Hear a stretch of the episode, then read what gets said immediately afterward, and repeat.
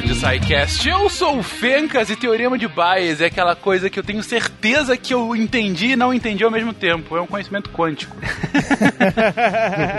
boa noite, gente. Bom dia, boa tarde. Aqui é Altair de Souza e vamos mostrar que o Teorema de Bayes tem mais a ver com, com psicologia do que coaching quântico. Olha aí, vamos lá. Polêmica. Ele botou o pé na pauta, falou: é isso aqui que a gente vai falar. aqui é o Diogo de Cabo Frio e o Fencas estragou minha piada pela ordem de chamada. Mas eu digo que olhando os participantes e usando base, eu aposto a vida que tem um participante aqui que grava Naruhodô. Esse prato tava fácil aí. Sabido.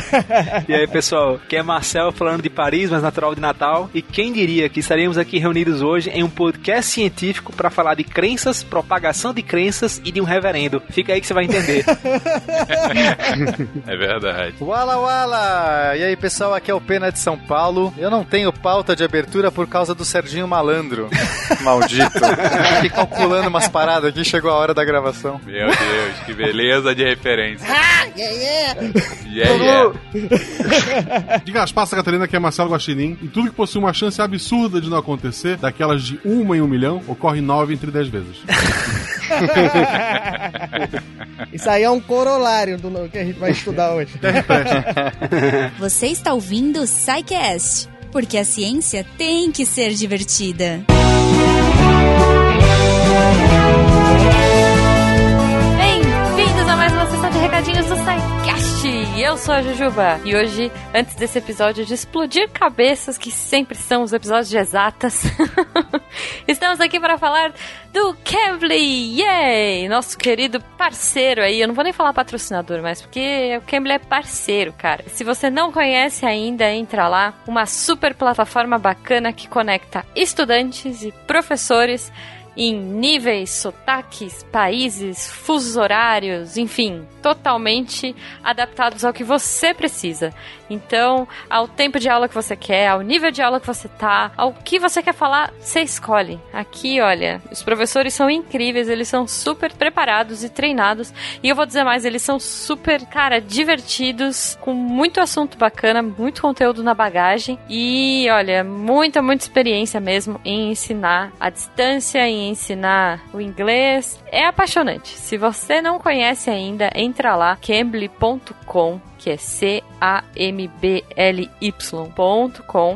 Usa o nosso código SciCast e faz uma aulinha teste na faixa. Cara, eu tenho certeza que você vai adorar, que você vai achar um jeito diferente e depois vem contar pra mim. Conta pra gente o que, que você achou dessa aula aí e se você vai fazer aula, se não, enfim, eu quero saber o seu feedback. Como que você fala comigo? Pelo e-mail, se for um fala que eu discuto, contato arroba. Se for pelas nossas redes sociais, arroba no Twitter e no Instagram. E também você pode entrar aqui no post desse episódio e comentar também. Olha só, eu trouxe também uma notícia muito bacana, um recadinho que veio da Thalita Anunciação. Olha só, que é formada em biotecnologia pela Federal da Bahia fazendo mestrado com biotecnologia também. Ela pediu pra gente divulgar aqui um projeto que chama Ampla Biotech. E aí o link tá aí no post, mas é o amplabiotech.com, que é um projeto criado para fortalecer a biotecnologia. Olha só, ela conta aqui: somos cientistas perfeitamente capazes de atuar no combate ao COVID-19 e estávamos fora dos editais lançados para atuação de profissionais. Normalmente a ciência em geral já não tem espaço e nesse contexto, profissionais de biotecnologia sofrem bastante no Brasil. As responsáveis do projeto conseguiram parcerias bacanas lá e apoio lá no Nordeste, então elas estão buscando qual a demanda do Nordeste para fornecer kits de PCR a preços acessíveis com tecnologia nacional. Então, assim, cara, elas querem fazer muita coisa. Querem fabricar novos kits, querem auxiliar cientistas e pesquisadores, focando em biotecnologia, né? Nessa e, esperamos que não, mas em futuras crises. Então, ela mandou a mensagem pra gente aqui, pra gente poder divulgar. Então, Thalita, muito obrigada, gente. Entrem lá, amplabiotech.com, prestigiem. Vamos ver, né? O que, que a gente. Essa é a nossa parte. O que a gente pode fazer aqui é divulgar. E espero que vocês também divulguem, ouvintes. E você, ouvinte, também, se quiser mandar alguma mensagem pra gente, já passei os meios de contato contato.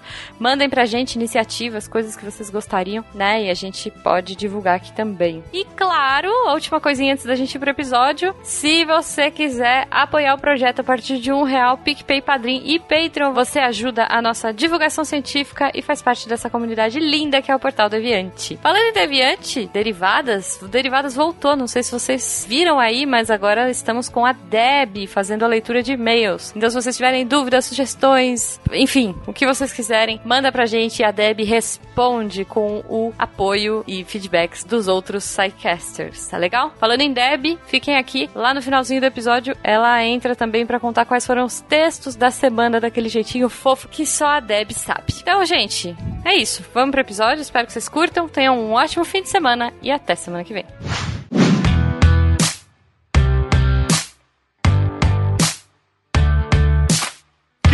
Queridões, voltamos ao mundo da matemática, mais especificamente ao mundo da estatística, mas hoje a gente vai falar, na verdade, sobre um teorema que, ainda que esteja realmente no campo da estatística, ele tem um impacto tão gigante em praticamente todas as áreas da ciência, que, assim, é um dos episódios, possivelmente um dos mais importantes que a gente vai gravar aqui no SciCast, porque entendendo o teorema de Bayes, de Bayes, enfim, entendendo esse teorema, você vai ter uma ferramenta absurda para conseguir entender não só como muito da ciência funciona, mas como várias aplicações para sua vida. No mínimo, para você ganhar mais vezes a porta dos desesperados do Sérgio Malandro. É uma habilidade útil hoje em dia. É um porra, quem, quem nunca, né? Mas aqui, é, falando sério, é, que, gente, esse é um, um teorema que a gente já falou por alto em alguns episódios, principalmente de, de estatística, sim, mas volta e meia a gente cita a lógica dele sem entrar num conteúdo de fato. E a minha abertura é, é, muito isso, porque desde a primeira vez que eu li sobre o teorema, eu tento entender, e eu, eu li a primeira vez, se eu não me engano, foi no excelente livro O Andar do Bêbado. Muito bom, muito bom. Muito bom, é uma excelente divulgação científica. E quando eu acabei de ler essa parte, falei, cara, entendi. E aí a primeira vez que eu fui fazer uma aplicação disso, eu, cara, não entendi porcaria nenhuma. então hoje, o objetivo de vocês é que depois dessas, imagino, duas horas de conversa, eu saia daqui entendendo esse teorema. Ou bêbado. Ou bêbado, que vier primeiro. esse é o meu desafio para vocês. Vamos lá, gente. Teorema de Bayes, ou Bayes. Então, a gente vai começar falando hoje sobre o teorema de Bayes, falando do próprio Bayes, né? Do próprio cara, o Thomas Bayes. Então, é relativamente antigo, lá pelos 1700. Não sabe se nem ao certo onde que ele nasceu exatamente, mas o que importa é que ele era filho de um ministro presbiteriano, foi para a universidade estudar lógica e teologia. Lembra-se que antigamente não é que tinha muitas opções, né? E principalmente ali pelo Reino Unido, as opções eram bem restritas. Era economista, era é, naturalista, teologista, enfim, foi estudar teologia. E aí, por algumas razões que não ficam nem muito claras, ele acabou correndo para a área de estatística, área de matemática, né? Eventualmente, ele foi chamado para participar da Royal Society, né? Que é o nome completo era The Royal Society of London for Improving Natural Knowledge. Depois dessa, qualquer termo em inglês, Marcel, eu vou pedir para você falar, tá bom?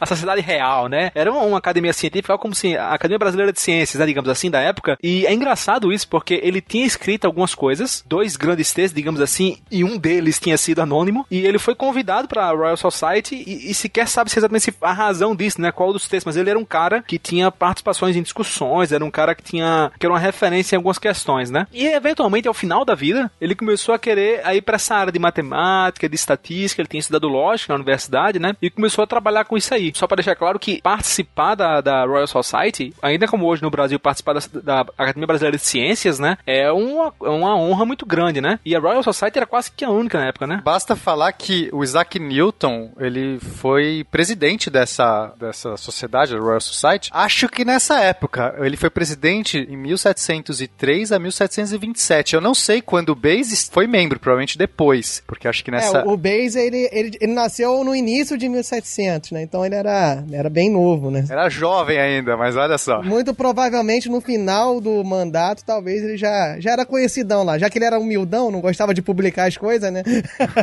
então, esse texto que ele escreveu de forma anônima, na verdade, era um texto defendendo Newton. talvez tenha alguma influência aí. Ah, foi fazer uma média para entrar na Royal Society.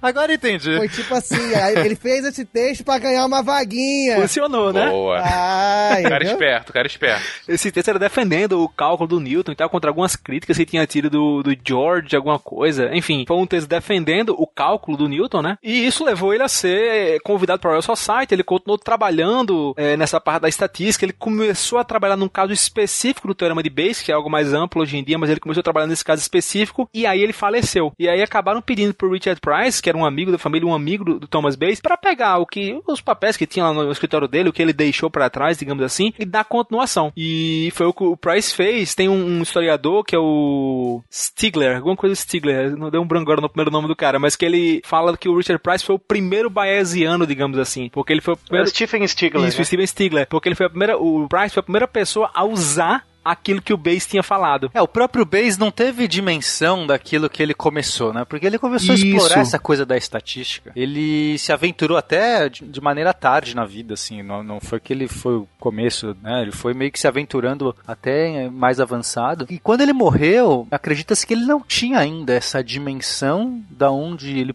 ele chegou, né, chegou de, eventualmente porque foi tão poderosa essa ferramenta que ele criou para que a gente co conseguisse fazer inferências sobre coisas que não que não eram frequentíssimos, que- fenômenos que você não poderia reproduzir, que você não poderia, né, a estatística convencional, ela sempre foi baseada naquilo que você observava várias vezes e aí você falava assim, olha, eu vi que de três a cada cinco vezes esse fenômeno acontece, então eu posso esperar a partir de então que isso vai vai vai prosseguir. Então lanço um dado, sei lá, que vai sair o número 6 um sexto das vezes. Eu, eu vejo muitos lançamentos e a partir de então eu consigo é, fazer uma estimativa dos próximos. Mas o teorema de Bayes pode ser aplicado em coisas que a gente nem pode fazer. é, são perguntas que a gente talvez não consiga nem formular de uma maneira frequentista, que eu não consigo observar muitas vezes um fenômeno. Então acho que o Bayes, ele não. é, é, quando ele, ele morreu, ele ainda estava incipiente ainda. O trabalho dele foi muito melhorado, em parte, inclusive, pelo Richard Price, né? Que pegou esse legado dele, publicou parte desse legado, inclusive. É, o Stigler fala que mais da metade foi o Price, né? Porque é engraçado isso, porque é como você falou, o Bayes, ah, pelo que a gente sabe, né? Ele não tava muito procurando uma, resp uma pergunta, uma resposta pra uma pergunta ou fazer algo. Ele tava estudando e foi indo. E isso é até interessante, porque nos mostra que independente de idade, né? Independente de como velho você for, você pode começar a se dar uma outra área, que foi o que ele fez. Olha aí o Marcel dando a lição de vida. O coach desse cast aqui. Falaram em coach quântico, aí eu tô sendo um coach não quântico aqui. coach Bayesiano. Coach. Bayesiano. e o legal é que, diferentemente. Do, legal, assim, uma observação, né? Diferente do Bayes, que a gente não sabe meio que se teve uma razão pra ele procurar isso. No caso do Price, já começam a dizer que tinha uma razão. Porque o, o Bayes, ele nunca, aparentemente, né? Pelo que ele deixou escrito, ele não era muito chegado em, em aplicação. Ele não era de dar muitos exemplos do que ele tava fazendo, de introduzir o contexto. Tanto que quando o Stigler fala que o Price foi o primeiro Bayesiano, é porque o Price escreveu mais da metade do texto que ele produziu ao final, com as notas de Bayes, porque ele fez uma introdução muito grande e vários exemplos e aplicações. Ou seja, foi a primeira pessoa a. Se brincar, ele aplicou o teorema e Bayes não aplicou. Bayes apenas pensou sobre ele, digamos assim, né? E aí o pessoal começa a querer meio que explicar por que, que o Price estava tão interessado nisso. E o Price, ele era uma daquelas pessoas da época que acreditavam fielmente, ele acreditava muito na ressurreição de Jesus, né? E na época tinha aquele filósofo, o Dave Hume, né? Que ele era completamente contrário a esse tipo de coisa e dizia que é, evidência anedótica não tem nenhum, nenhuma, nenhum peso argumentativo, né? Não é porque as pessoas disseram que viram algo acontecendo que significa que, que aconteceu ou que não aconteceu, né? É o pai do empirismo, né? É, e o legal é porque, assim, na época, se eu não me engano, há pouco tempo alguém tinha sido ou morto ou preso por contrariar, contrariar o cristianismo. Então, assim, o, o, o Rum, quando ele fez a- o texto dele, ele foi super de leve, entendeu? Ele fez assim, não nem, nem dá pra dizer que foi uma crítica ao cristianismo, porque ele foi bem tranquilo pra cabeça dele não rolar, né? Mas muitos entenderam como uma crítica ao cristianismo. E aí o Price deu uma resposta pra ele utilizando o teorema de Bayes, mostrando que por mais que vo- você todo dia vá pra praia e veja a onda vindo, né? A maré vindo, isso não significa que ela sempre virá. E aí ele calcula lá com o teorema de Bayes que existe uma possibilidade ínfima, mas que existe, que ela nunca virá um dia. E aí o, o, o, o David Hume ele meio que fala beleza, só que a gente não sabe se é um beleza de bom argumento ou de não quero ver minha cabeça rolar, né? mas isso é interessante porque o, o próprio Holmes depois ele, ele fala algo do tipo, eu não lembro se é ele, mas eu acho que é ele que fala uma questão do contrato com o universo, que ele fala que não tem nenhum Deus que assinou um contrato com o universo. Nada garante que o mundo de amanhã será o mundo de hoje. E lembrando disso, tem uma relação com o que o Price falava. Não é porque você vê algo todo dia por muito tempo que no outro dia você ainda verá. Você pode ter muita certeza, você pode ter uma pequena incerteza com relação a isso, né? Porque você tem muitas evidências, mas você não tem como garantir que isso vai acontecer. É o nascer do sol, né? Você quantos sóis a gente já viu? Todos. Mas não tem nada que garante que amanhã o sol vai nascer de novo. Ainda mais em 2020. Cuidado com essa afirmação, tá? Calma. Hoje em dia, né, do jeito que as pessoas estão. É verdade. Se eu, se eu amanhã acordar, abrir o Twitter e lá escrito assim, hoje o sol não nasceu, eu vou dizer ok, vou fazer o café e seguir minha vida.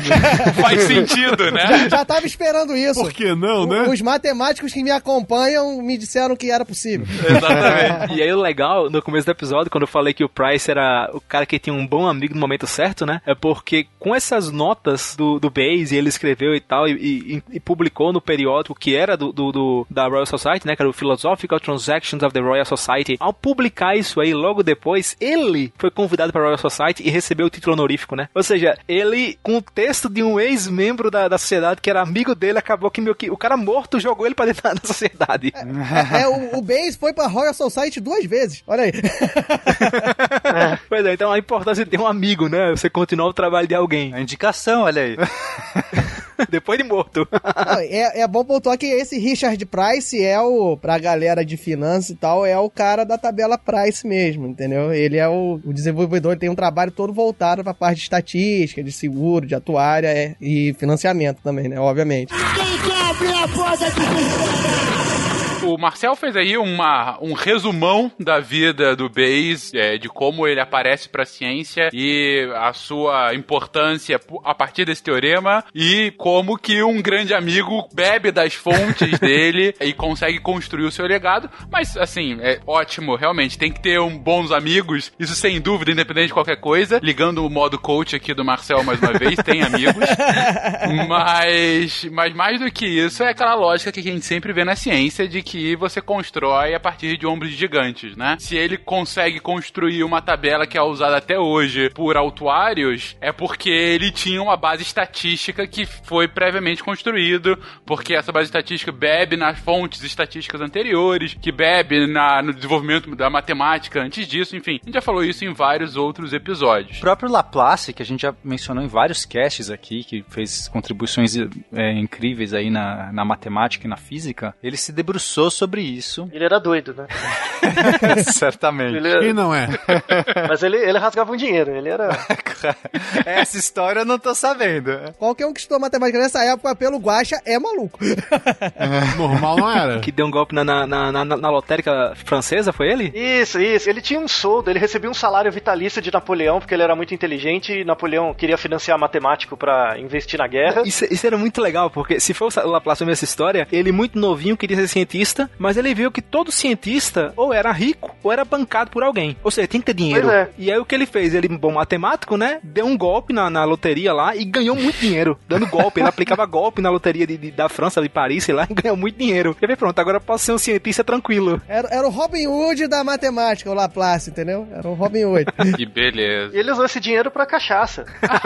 Só melhora, que beleza. Virou bom vivan. Olha só, tem coisas que eu... Estamos queimando o coitado do Laplace. Mas eu imagino que ele tenha dado alguma contribuição, né, Pena? O que, que você tava Ah, bom, falando é, aí não, do acho Laplace? que, nem sei se agora, né? Bom, é, mas Não, valoriza o cara, É, valoriza na o mérito do cara. Não, não é porque o cara é cachaceiro que ele não é legal. o Laplace ele acabou fazendo ah, algumas contribuições, ele estendeu também o, o teorema de Bayes, ele deu um- uma roupagem mais ampla, ele vai divulgar a- essa formulação mais ampla da teoria de Bayes no- num livro de 1812 chamado Teoria Analítica da Probabilidade. E foi graças a esse livro, esse trabalho, que, que se popularizou muito, né? Porque o Laplace, ele, ele foi um nome muito importante, esse trabalho ganhou aí é, um mundo também da matemática e aí foi, foi levando, estendendo mais ainda esse legado de Bayes. Porque no começo é importante falar que era muito complicado você você você a proposta de Bayes era uma proposta bastante ousada e ela e, e- e muita gente recebeu isso de maneira receosa porque ela introduz um fator que a gente chama de um, de uma probabilidade prévia, de um fator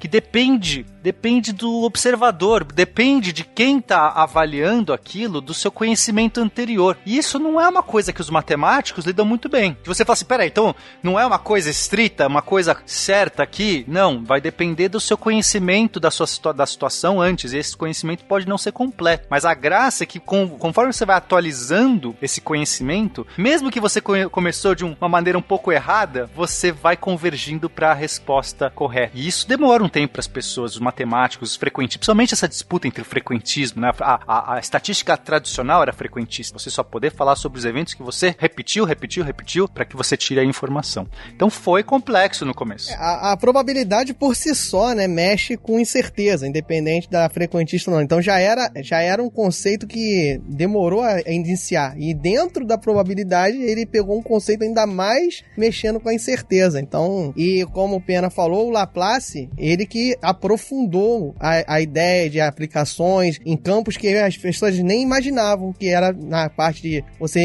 de você pensar na, numa condição que faz uma influência no seu campo amostral, você tentar ramificar tipos de escolha, de decisões. Isso nem Price, nem, nem menos ainda Bayes tinham imaginado que seria aplicação, mesmo tendo tudo baseado, fundamentado pelo teorema de Bayes. É, eu acho que, que o que a gente usa hoje dá para dizer que na verdade é de Laplace, digamos assim. Ele, o que a gente chama de teorema de, de inferência bayesiana hoje em dia foi grande parte contribuição do Laplace, né? Mas como quem começou essa história toda foi o Bayes, ficou o nome dele, né? Ficou o teorema de Bayes. Laplace já ficou famoso por si, por si só, né? Ele é, já teve muita coisa. Né? Verdade. Eu tava bom. Mas eu acho que uma, uma coisa, para quem não é de exatas, eu não gosto dessa distinção, né? Quem ouve Naruto sabe, de exatas humanas biológicas. Mas tem, para aproximar mais as pessoas do teorema de Bayes, assim, uma coisa que pode ajudar bastante a gente. Começou tudo bem no 1700 e tal, teve uma galera que teve uma intuição, mas uma coisa que pra gente é útil para entender o teorema de Bayes é, é, é que é, são conceitos básicos. Por exemplo, uma, estatístico e matemático não gosta disso, tá? Mas na natureza não existem probabilidades. O que existem são frequências, tá? Então, coisas que acontecem com mais frequência são mais prováveis, tá? Então, na natureza existem frequências de coisas. Quando eu olho para o céu e vejo que, os, que tem uma nuvem escura, dado o meu histórico de aprendizagem de que toda vez que tem uma nuvem escura chove, né? Eu associo eventos ambientais com frequências. Depois eu utilizo uma linguagem para transformar essas sequências em quantidades. Mas eu, eu sou sensível a quantidades do, do ambiente. Mas depois eu preciso de uma certa linguagem para converter essas frequências em probabilidades. Então a, a, as frequências existem na natureza. Animais reco reconhecem frequências, a natureza reconhece frequências. Agora as pessoas só reconhecem probabilidades a partir do momento que você consegue uma linguagem, né? Que seria a linguagem matemática, ou mesmo, ou mesmo a língua mesmo, né? Aprender falar maior, menor, é, mais, menos, aí já dá um senso de probabilidade, tá? Então, probabilidades são construções sociais. Frequências não. Frequências são percepções biológicas da, da realidade. A ideia da inferência bayesiana, e aí que é, o, que é a raiz do termo frequentista. Pessoas que trabalham com frequências, né? São pessoas que pegam dados da natureza e quantificam. Pega essa, esse, essa frequência de eventos que acontecem na natureza e transforma no, no que se vê convencionalmente na nossa linguagem dos números. 1, 2, 3, 4, 20%, 30%. 20%. Ah, não existe 20% da natureza. O que existe é muito pouco, mais ou menos. E aí é, é, é uma contribuição importante da psicologia. Porque assim, se eu, se eu ligo a TV e vejo que tem 70% de chance de chover hoje, né? E eu pego o meu guarda-chuva e saio de casa, o comportamento, ele nunca é uma probabilidade. O comportamento é ou você faz ou não faz, né? Então, o meu comportamento, eu tenho um gasto de energia quando eu faço comportamento. Então, imagina, eu leio lá, eu vejo na, na TV, tem 70% de chance de chover hoje, né? 70% de chance. Aí falar, ah, vou pegar o guarda-chuva. Aí eu saio com o guarda-chuva, não chove. O que que eu faço? Fico puto. Por que que eu fico puto, né? Por que que eu fico puto? Porque eu gastei energia com 100% de certeza levando guarda-chuva. Só que as probabilidades não são convertidas em comportamento. Comportamento é 0 ou 1. Um.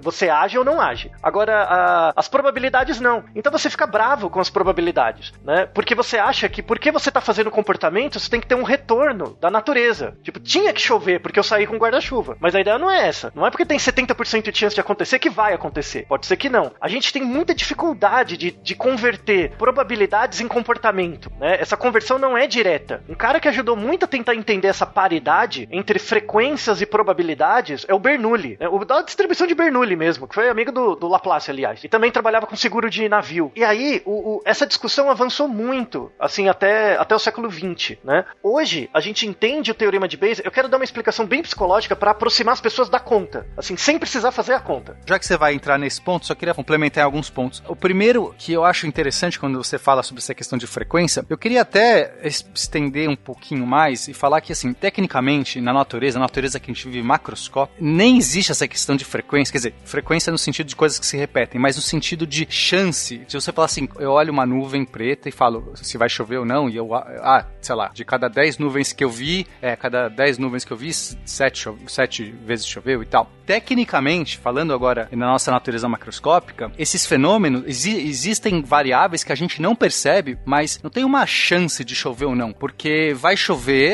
de acordo com a dinâmica dos fluidos do, da nuvem, no caso, e como que ela tá com a frente fria, e como que as coisas estão interagindo. A questão é que para nós, não, nós não temos acesso a todas essas variáveis. E é aqui que começa a questão da, fre da frequência. Então, quando eu pego um dado e lanço esse dado, então a gente está partindo que existe uma, uma realidade ela é uma, e, e a gente está partindo aqui de que no momento que existe a interação desse dado com a mesa, aquilo vai gerar um, um único resultado, não é não uma chance de resultado. Só que nós não conseguimos ver todas as variáveis para perceber esse determinismo. Então, a gente, o, o, a pequena variação sobre o ângulo que o dado vai cair, sobre a rugosidade da mesa, a temperatura, eventualmente, vai influenciar demais no resultado. A ponto da gente não ter como fazer esse cálculo, mas é como, mas existe um cálculo determinístico, não, não existe uma aleatoriedade. A aleatoriedade vai surgir na quântica, por exemplo. Aí na, na quântica a gente não tem, até hoje, a gente acredita que existe uma, uma aleatoriedade verdadeira em fenômenos quânticos. A gente não tem nada ainda para dizer que não. Mas nos fenômenos macroscópicos, é, a gente acredita que existe esse determinismo. Então, é, o lançamento de um dado é determinista, só que nós não temos como acessar todas essas variáveis e pequenas variações vão levar a resultados muito diferentes. Então, nesse sentido, a gente abre mão e simplesmente vá, vá para essa interpretação, vai para essa interpretação frequentista. Então, só fazendo essa, essa retomada, ou talvez esse, essa explanação, para que, sei lá, em última instância, a natureza não tem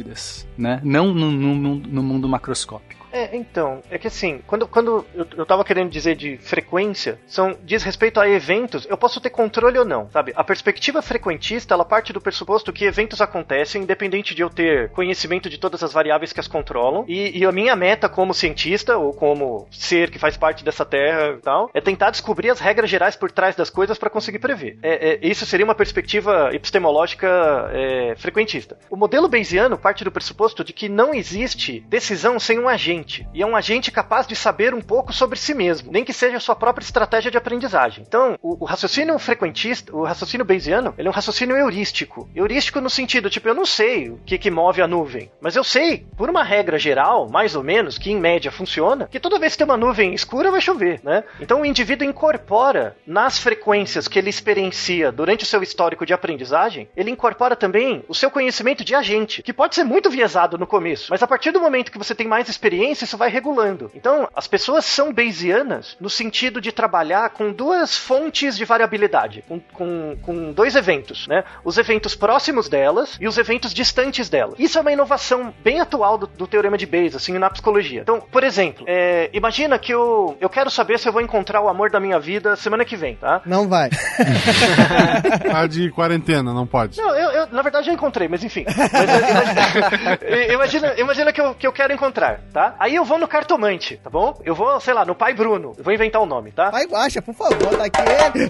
Pode ser. Aí, aí eu chego no pai Guacha e, e pergunto: eu vou encontrar o amor da minha vida semana que vem? Aí o Guacha responde sim, né? Como eu tenho uma crença cega nele, que o pai Guacha consegue ver o futuro, eu, eu utilizo a informação dele que tá próxima de mim, e aí eu falo: ah, eu vou encontrar o amor da minha vida semana que vem. Não, pera aí, o pai Guacha foi responsável aí. Ele tem que falar, ele tem que falar em símbolos, em signos, porque daí você, assim, é, olha aqui, quando o sol surgir por trás da montanha e não sei o que, o amor da sua vida está. Porque daí, se você Perfeito. não encontrar, ele vai falar assim: ah, mas peraí, o sol surgiu na montanha?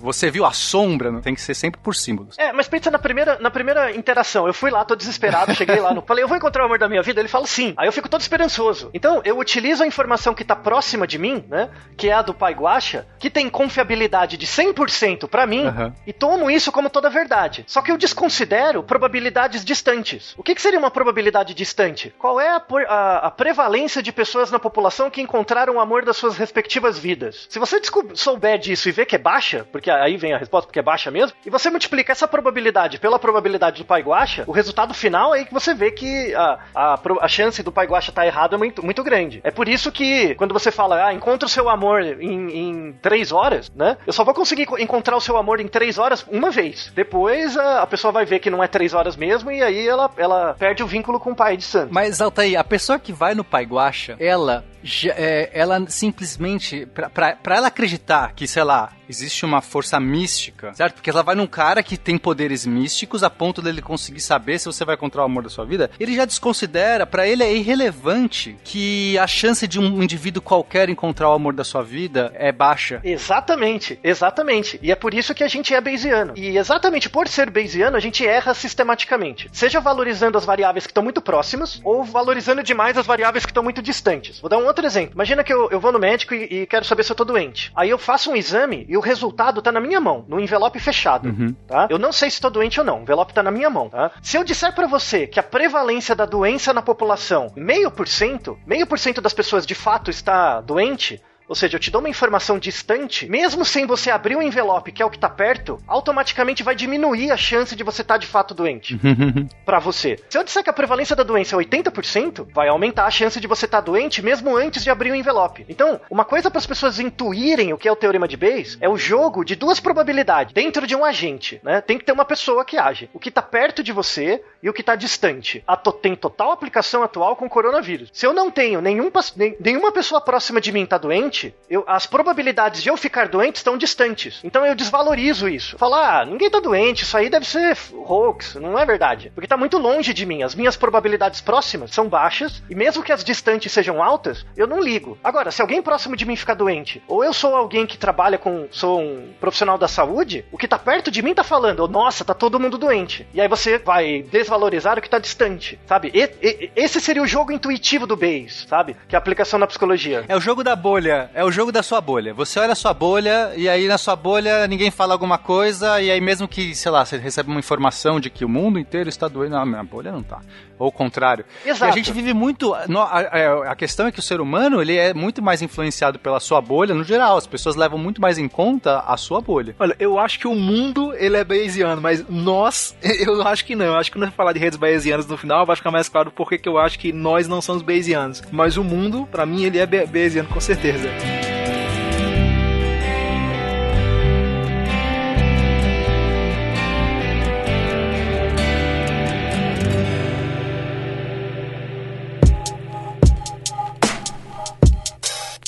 Vocês partiram, vocês comentaram um pouco da vida do Base, já de aplicação em alguns lugares, e aí depois já foram é, começando a explicar mais ou menos o que, que, seria esse teorema. E pelo que eu entendi das explicações do Altair, depois o Pena complementando um pouco, a, a lógica é que, em geral, a estatística era vista como aquele fenômeno em que eu tentava quantificar as chances de alguma coisa acontecer, de algum evento acontecer, é, algum evento natural acontecer, né? Então, o mais famoso é o jogo de dado, jogar um dado, né? Eu tenho uma chance em seis daquele dado cair em tal lugar. E aí eu vou, sei lá, vendo, jogo 100 vezes e vejo se de fato ele tem a mesma chance de cair nas seis casas, ou, ou jogo uma moeda 100 vezes para cima e vejo se vai ser 50% ou não, cara ou coroa, esse tipo de coisa. Eu tô quantificando um evento natural. Isso é uma estatística mais, mais é, é, anterior, não digo anterior, é uma, uma estatística... É a frequentista que a gente chama, né? Frequentista, é, é, como se não mais comum, exatamente, o frequentismo. É, a gente pode dividir, Fênix, é assim, o que tanto, tanto o Altair quanto o Pena explicou, na matemática, é o seguinte, essa visão frequentista é quando você consegue repetir o evento muitas vezes. Então você consegue uma repetição muito grande dos eventos e você consegue quantificar. Isso é quantificar. Você conta lá, ah, eu joguei, vamos pensar no cara coroa que tem menos, tem menos possibilidade, né? Joguei 10 mil vezes, joguei 100 vezes cara coroa, repeti o processo várias vezes. Você vai ver que vai ficar mais ou menos meio a meio. Então você, você analisa o que um próximo jogo de cara ou coroa através das informações quantitativas que você tem. O que acontece na probabilidade bayesiana é que muitas das vezes o evento é único, né? Você, você começa a encarar os eventos não só como frequentistas, mas sim como um evento único. Por exemplo, ah, ah, você, você inverte, agora você passa a analisar a probabilidade como a chance de um determinado evento acontecer, mediante algumas informações prévias que você possui, que são essas probabilidades distantes. Essas prob... É como se fosse trapaceando. Tipo, você pega uma moeda e você vê que a moeda também é amassadinha, aí você fala, pô, essa moeda já não é honesta, é que ela tá amassadinha. Então, em vez de ficar jogando sem parar para descobrir que ela é viciada, você já começa a, a jogar a moeda pensando que ela provavelmente é viciada, porque ela tá amassada, e esse conhecimento é um conhecimento meio que pode ser que ela esteja amassada de um modo que ela continue honesta. Mas você imagina arbitrariamente, com base em alguma coisa, que ela deve estar tá viciada. E aí é como o Pena falou no começo. Pode até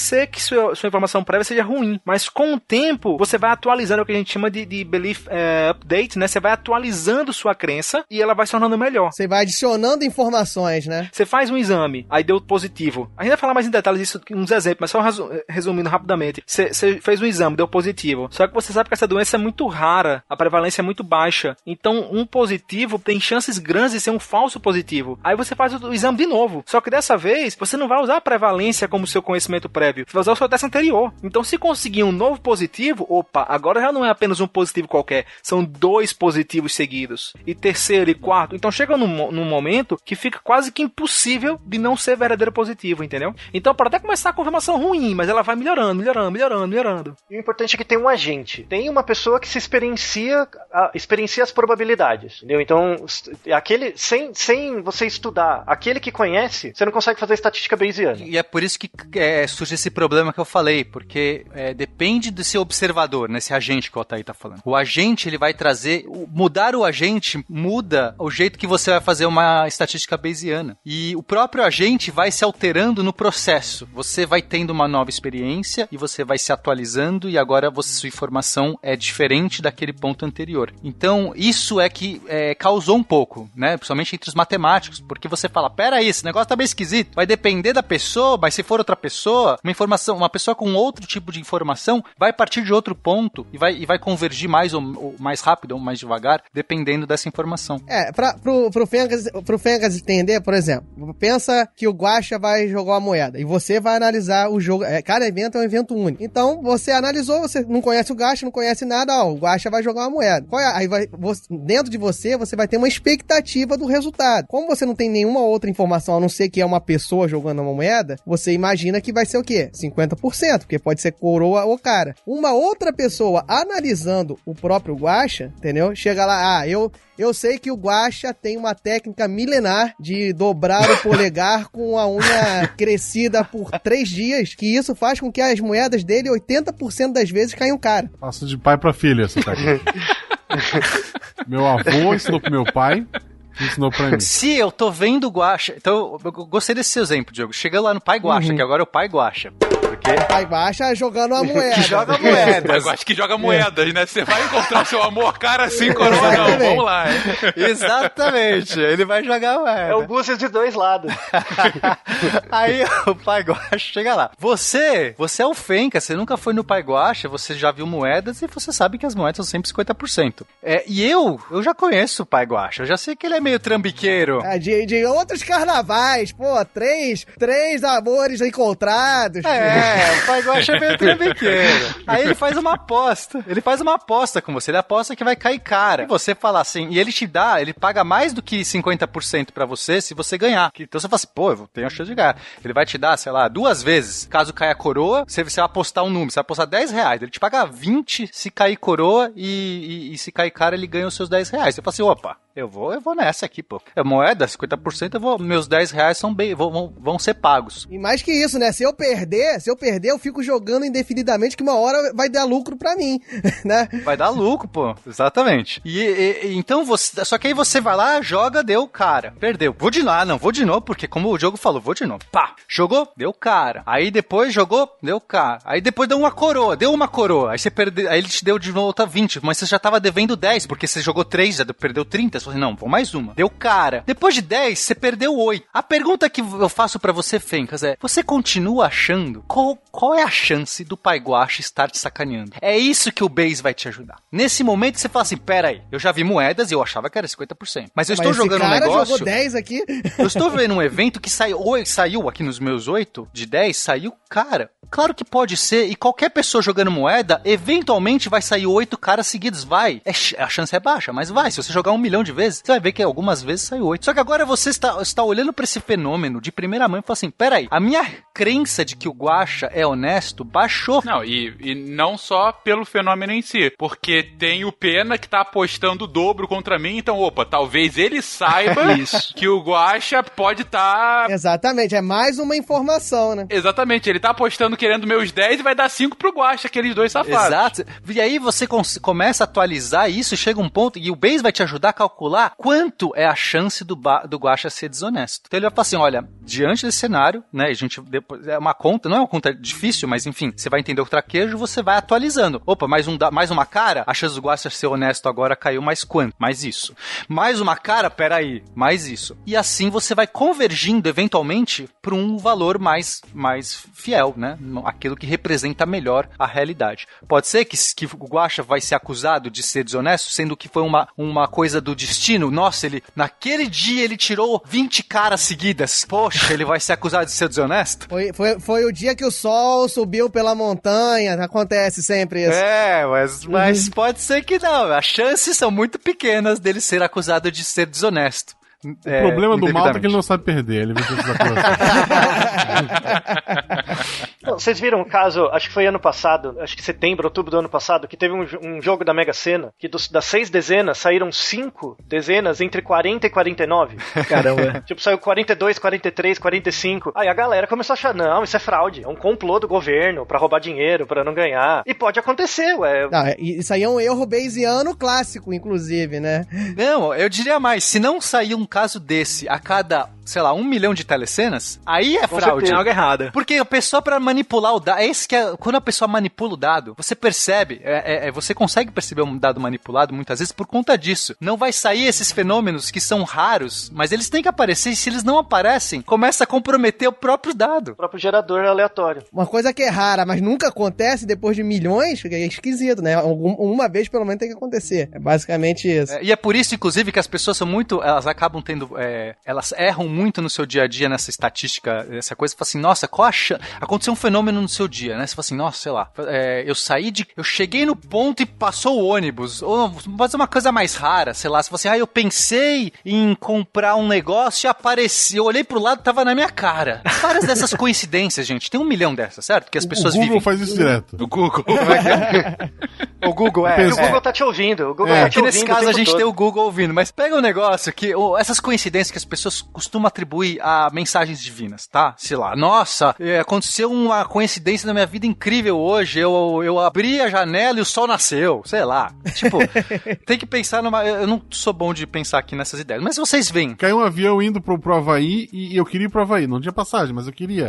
Mas não fui. Então, pô, é um milagre. Boa, boa, boa. Aí boa. você fala assim, você fala assim, poxa, se você ol- olhar esse evento, você fala, "Ah, cara, realmente, como é que você lida com isso? Você, né, a pessoa vira pra você, "É você aí da matemática aí que calcula tudo, como é que você lida com esse fato? Qual a chance? E a pessoa gosta de falar assim, qual a chance disso ter acontecido? E eu respondo, a chance disso ter acontecido Sabia que tinha cutucada aqui, ó. O Pena sempre cutuca. Você daí da matemática. Olha aí. Aí eu respondo assim: a chance disso, ter- disso acontecer é baixíssima. É, nossa, é realmente incrível. Só que a chance disso acontecer eventualmente na sua vida, e assim, de, de todas as coisas, todas as coincidências possíveis que poderiam acontecer todo dia na sua vida, a chance de alguma delas acontecer eventualmente é altíssima. E é esse é o ponto que a pessoa não se percebe, porque ela nunca conta as coincidências que não aconteceram. Ela não tá avaliando dia a dia. Isso não aconteceu hoje, isso também não aconteceu. E, e ela não tava esperando aquela coincidência específica. Não é que ela acordou e falou assim: eu vou esperar o dia que o, avião, o avião de um Havaí vai cair quando eu quiser ir pro Havaí. E ela contou todas as vezes que ela quis ir pro Havaí E a- se ela fizesse isso, aí eu falo, parabéns, você começou no dia 1 da sua vida, você pôs a sua meta. Eu vou olhar e você vem. Quando que o avião do Havaí vai cair, quando eu quiser ir pro Havaí. E toda vez que você quis ir pro Havaí, você contou. Você, aí nesse caso, eu não teria o que falar. Mas você não sabe, porque a coincidência, ela surge e aí você só lembra dela e você só percebe que ela poderia acontecer naquele momento. Todas as outras coincidências que você nunca viu e todos os outros momentos que você nunca prestou atenção, você não conta. Sua estatística fica... É o famoso choveu depois que veio um Exatamente. carro, né? Isso. Isso. Tem, tem até um exemplo, tem até um exemplo mais gritante disso, que é o exemplo da balada, né? Você vai numa balada, aí você encontra a cocotinha lá. Cocotinha, gostei, Cocotinha. gostei. Cocotinha. Obrigado, Altair, e seus 62 anos. O Altair é grupo de risco e não pode sair de casa.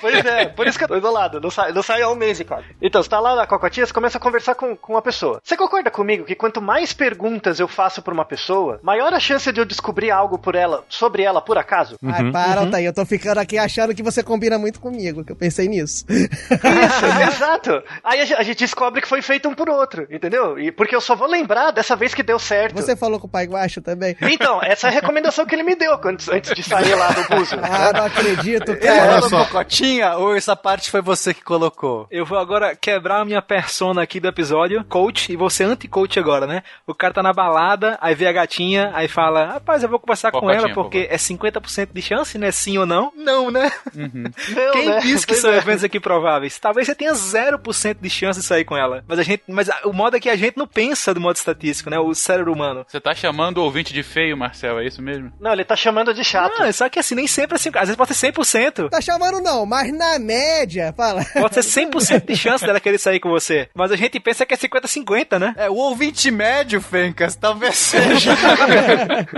Então, a a sua, a sua ignorância das variáveis distantes, que é o- se a pessoa gosta de você, você desconsidera e, a- e usa as suas. Ah, o, o não eu já tenho, vou lá. Fencas, tem que, tem que lembrar que, que os nossos ouvintes são, são esféricos e no vácuo. Desprezando o atrito. Desprezando a atriz.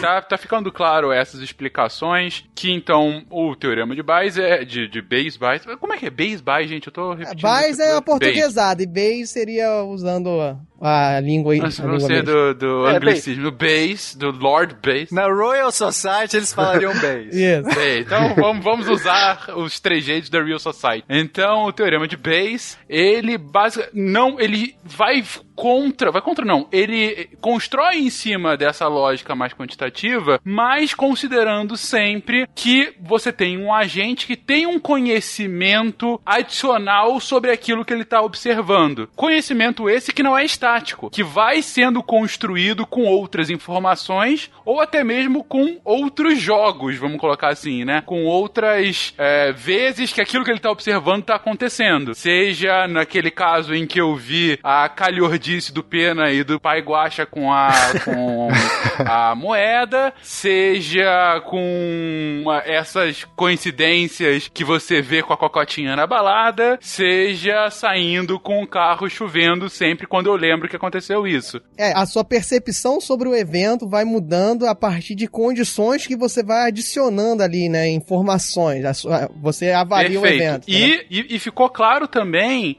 Justamente com esses pontos que o Pena colocou e depois o Altair construiu, dessas coincidências que você só lembra quando acontece, que é o que disse agora o Diogo. É a sua percepção. Não necessariamente significa que você, que a sua percepção, ela tá necessariamente correta. Você pode então ter uma percepção errada sobre aquilo e a probabilidade você achar que é muito maior do que é de fato. Assim, é, é aquela. A gente já falou isso discutindo lógica, muitas vezes, né, eu e o Pena que a gente já falou, é, se você partir de uma premissa, você partir de uma premissa que tá errada, você pode chegar em qualquer resultado. O problema é você saber se essa sua condição inicial, ela é factível, se ela tá enviesada, se ela tá considerando vários tipos de. tá universal, tá? Você tá conseguindo uma boa amplitude nessas suas condições, entendeu? E aí, como na lógica, se você partir de uma premissa verdadeira ou uma premissa que é bem confiável, que aqui no Bayes a gente fala muito disso, se você parte de uma crença que é bem confiável, a partir disso a sua, o seu evento, a sua análise sobre o evento fica mais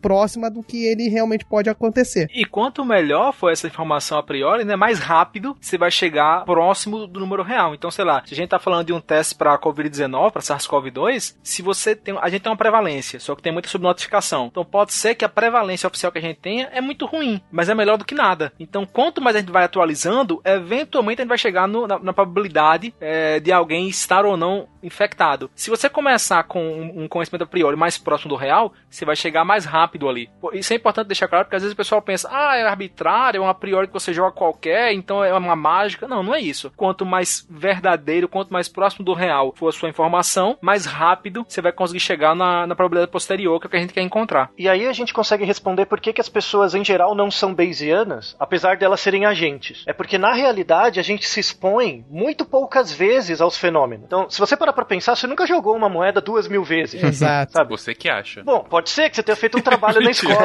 né? um professor facínora tenha O- feito isso com você, o né? pai Guaxa já jogou muito, porque foi isso que fez a, a fortuna dele. Isso, é o sacrifício dele, né? Mas, mas pensa, por exemplo, casamento. Fora a Gretchen e o, e o Fábio Júnior, né? ninguém casou, sei lá, 10 vezes, 9 vezes, pra saber se é bom ou ruim. Então você tem poucas informações, que é, que é baseado nem na sua experiência, porque você não casa muitas vezes, é baseado na experiência de terceiros, que tem o viés de terceiros, e você desconsidera informações distantes, por exemplo, que é a prevalência de pessoas que se casam e se separam, quanto tempo dura os casamentos. Você não vai muito atrás disso, né? Então, assim, a, a, e e eu, eu defendo muito isso, assim, no, no Naruhodo, como alguém que, que tenta juntar as áreas, né?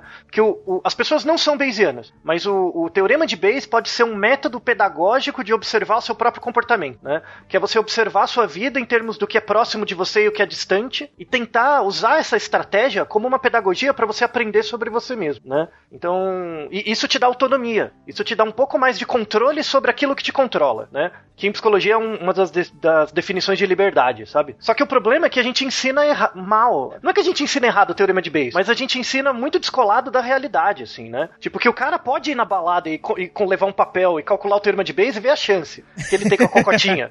ele pode. É, Mesmo- Eu acho que se ele calcular na frente dela, a chance vai É, diminuir. aí isso é uma condição. Aí, ó, é, é uma, é uma condição que a gente tem que avaliar. Isso tem relação com a crítica do Feynman, né? Educação brasileira, que tem pouca aplicação. A gente fica decorando o livro teórico e a gente não aprende a aplicar o que a gente aprende. Aí o cara não vai pra balada calcular, porque tinha que ir. Ele Tinha tinha que que ir mesmo. levar com o guardanapozinho, caneta, aí já, já fazia. Caderninho, gente. É isso. Não, guardanapo, guardanapo. Se você for um profissional do caderninho, gente, aí vai ser mais fácil. A sua vida vai estar toda ali.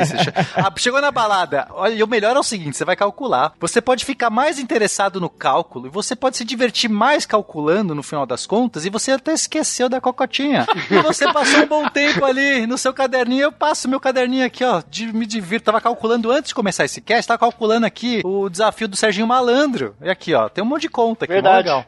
Aí, ó. Cada um com suas preferências, você vê só aí, realmente. Ma- Mas interessante, é, o ponto de fato que você traz, Altair, de, de você internalizar a lógica do teorema de Bayes como uma forma de melhorar a forma como você enxerga o mundo ou calcula suas possibilidades, suas probabilidades, enfim, de, de agir. Mas eu retomo ao ponto que eu tinha comentado antes. É baseado sempre que você tenha informações precisas, é, digo, é, informações que partam de premissas verdadeiras, porque eu posso usar uma lógica análoga do da cocotinha. Eu ia usar o corona, mas enfim, vamos continuar com o exemplo do, da cocota que tá mais divertido. Se você usar o teorema de Bayes co- corretamente, isso já, já diminui bastante, se você tiver a ideia de como ele funciona. Porque o que, que a gente pode tentar entrar bem, bem por alto, que a gente não vai ficar fazendo um cast aqui de fazer um monte de conta. O, o que o, o Bayes faz, na verdade, a probabilidade Bayesiana faz, é isso tudo que a gente já falou, de você pegar, de você pegar um evento e botar condicionantes ali prévios e você tentar calcular a probabilidade a partir desses condicionantes. Mas isso tem que ter um, tem que ter uma valoração, né? Não adianta você saber isso, mas pô, tá, e aí, quanto é que dá? Quanto é que foi? E como é que isso acontece? Então, o Bayes, ele, ele relaciona a, a probabilidade de um evento acontecer mediante essa condição com a sua probabilidade que a gente chama, pode botar aqui entre aspas, da probabilidade inversa, que é você botar a condição como um evento e esse,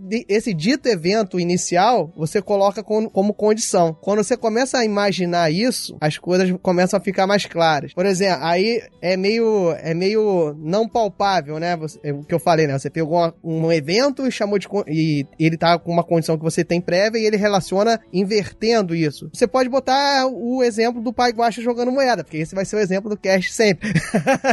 então, o que, que seria um evento e uma condição? Você podia pensar o seguinte: o evento é da cara. Então, eu quero saber a, eu, a probabilidade condicional mediante uma condição poderia ser o quê? Qual é a chance de dar cara já que é o pai guacha que tá jogando a moeda. Isso aí é uma análise de uma probabilidade. E aí a probabilidade inversa seria você inverter isso. Qual é a chance de ser o pai guacha que tá jogando a moeda, já que deu cara, entendeu? A condição deu cara. Você, você percebeu que você inverteu a, o evento e a condição e a condição prévia? Conseguiu perceber, Fê? Não, eu entendi o que você tá querendo dizer. É, se, qual é a chance de dar de dar cara sendo o pai guacha jogando e qual é a chance de ser o pai Guache jogando, dado que deu cara 80% das vezes. Isso. Então, o Base, ele conseguiu relacionar essas duas probabilidades. Ele diz que isso tem relação com os eventos que a gente tá sempre falando aqui, que são as nossas premissas. Quais são as premissas? É, as premissas é o quê? A probabilidade de seu pai Guacha a estar tá jogando uma moeda no mundo, sem condição nenhuma, entendeu? Uhum. E qual a probabilidade da cara, sem condição alguma. Então, ele relacionou esses quatro termos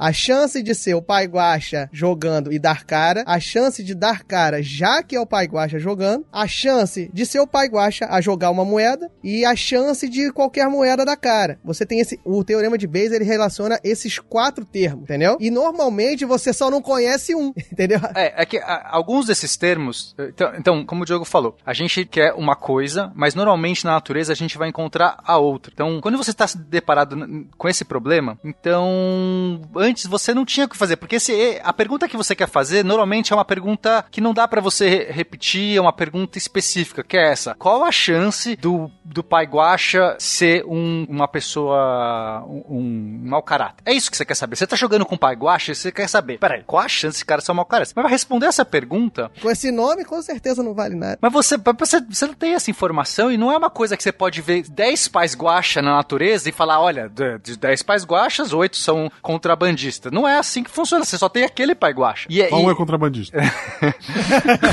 então, você precisa. E, e, os outros fenômenos, normalmente, você tem, que são esses frequentistas ou informações prévias que você já tem da sua experiência da vida. Então, olha, eu já encontrei muita gente e já joguei muitas moedas e as moedas dão sempre 50%. Então, essa chance você já tem. Mas você não, mas você não sabe qual é a chance da moeda do pai guacha da cara. Que é isso que você não sabe. Então, é nesse sentido que o, o teorema de Bayes ele vai te ajudar a você conseguir ter uma, uma boa resp uma resposta. Aí você fala assim, mas poxa, é, é assim, não, não é. Mas você vai atualizando. Você vai, quanto mais você vai conhecendo sobre o Pai Guacha e mais você vai vendo ele jogar moedas, mais você vai tendo certezas ou não de que ele é um contrabandista, que ele é um, um estelionatário. E até um ponto você fala assim, eu não vou mais jogar com esse cara. Esse cara aqui, olha, eu tô percebendo aqui que a chance dele ser um estelionatário é 90%. Eu, eu pode até ser que eu esteja sendo preconceituoso, viu, Pai Guacha? Me desculpa, mas eu não jogo mais com o senhor. Porque para mim tá de boa, porque para as pessoas é isso que importa. No geral, as pessoas, elas, elas precisam ter confiança. É, é uma questão de confiança. Eu posso perguntar para você, Fencas, qual a chance da massa da Lua ser 5 toneladas? É uma pergunta honesta, eu posso perguntar. Você fala assim, mas pera, pera, como é que você acha? A Lua, a Lua, é a Lua, não tem uma chance dela ser. Mas eu não conheço a Lua. Aí você fala assim, mas, mas peraí, é, qual é o fenômeno que a gente está condicionando? Visto que a Lua, ela gira em torno da Terra com esse período e não sei o quê, aí você, você pode colocar lá suas incertezas. E você vai assim, cara, a chance dela ter 5 toneladas é, é zero. Aí você fala assim, não, mas peraí, você está assumindo que as leis de Newton funcionam.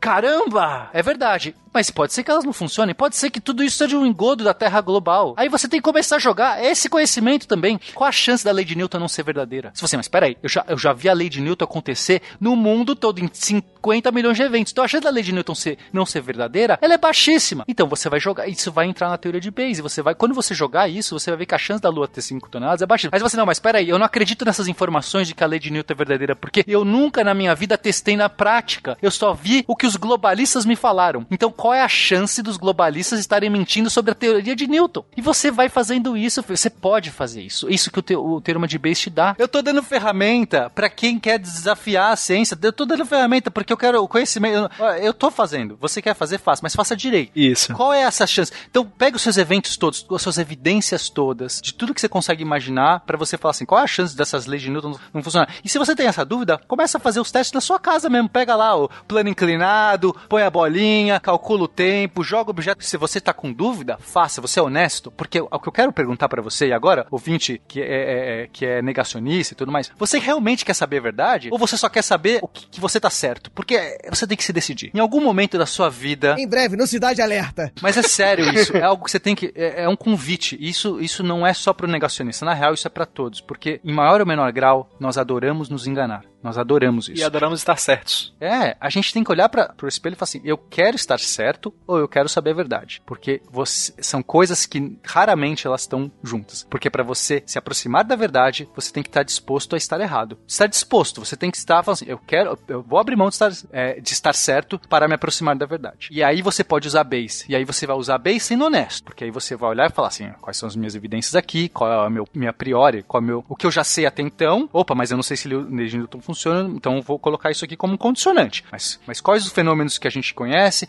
Ah, mas eu não conheço isso, e você vai atrás. E aí, se você fizer isso, se você fizer essa abordagem honesta, você vai descobrir muitas vezes que você está errado. Mas eu acho que a recompensa a longo prazo, se você é, está preocupado em se aproximar da verdade, vai ser recompensante para você. Pena levou 300 episódios pra se declarar terraplanista, foi isso mesmo? É essa a grande conclusão do episódio? Passa no RH, cara.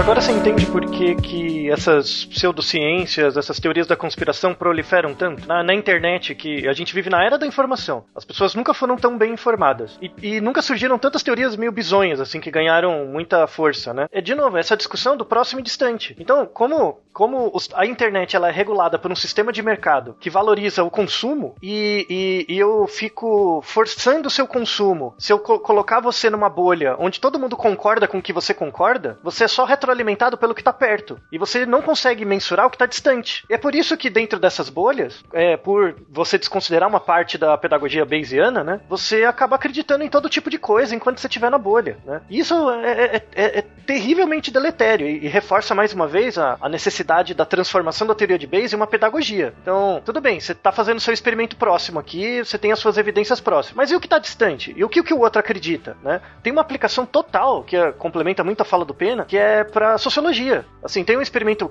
da psicologia social, acho que é dos anos 80, em que pegavam pessoas quaisquer, levavam pra uma escola de crianças, acho que tinham 7, 8 anos, e imagina, você entra numa sala de aula, tem lá 30 crianças, e aí você sorteia uma por acaso, pega uma e mostra pra essa pessoa que não conhece a criança e pergunta: qual é a probabilidade que você acha dessa criança ser bem sucedida na vida? Defina bem sucedido como você quiser, tá? A média da probabilidade que as pessoas atribuíam, independente da criança, era 50%, né? A pessoa achava que a criança era uma moeda, né? Ou seja, você considera o que tá perto de você, tipo, ah, eu não te conheço, então eu vou chutar 50%, e desconsidera que tem várias variáveis da, da- do seu conhecimento de estruturas de classe, de estruturas de gênero, de uma série de diferenças de renda, de sociedade, que você deveria saber, mas você ignora, e, e deveria modificar esse 50% a priori que você atribui pra qualquer um, né? Fora o trauma de ficar jogando a criança pra cima.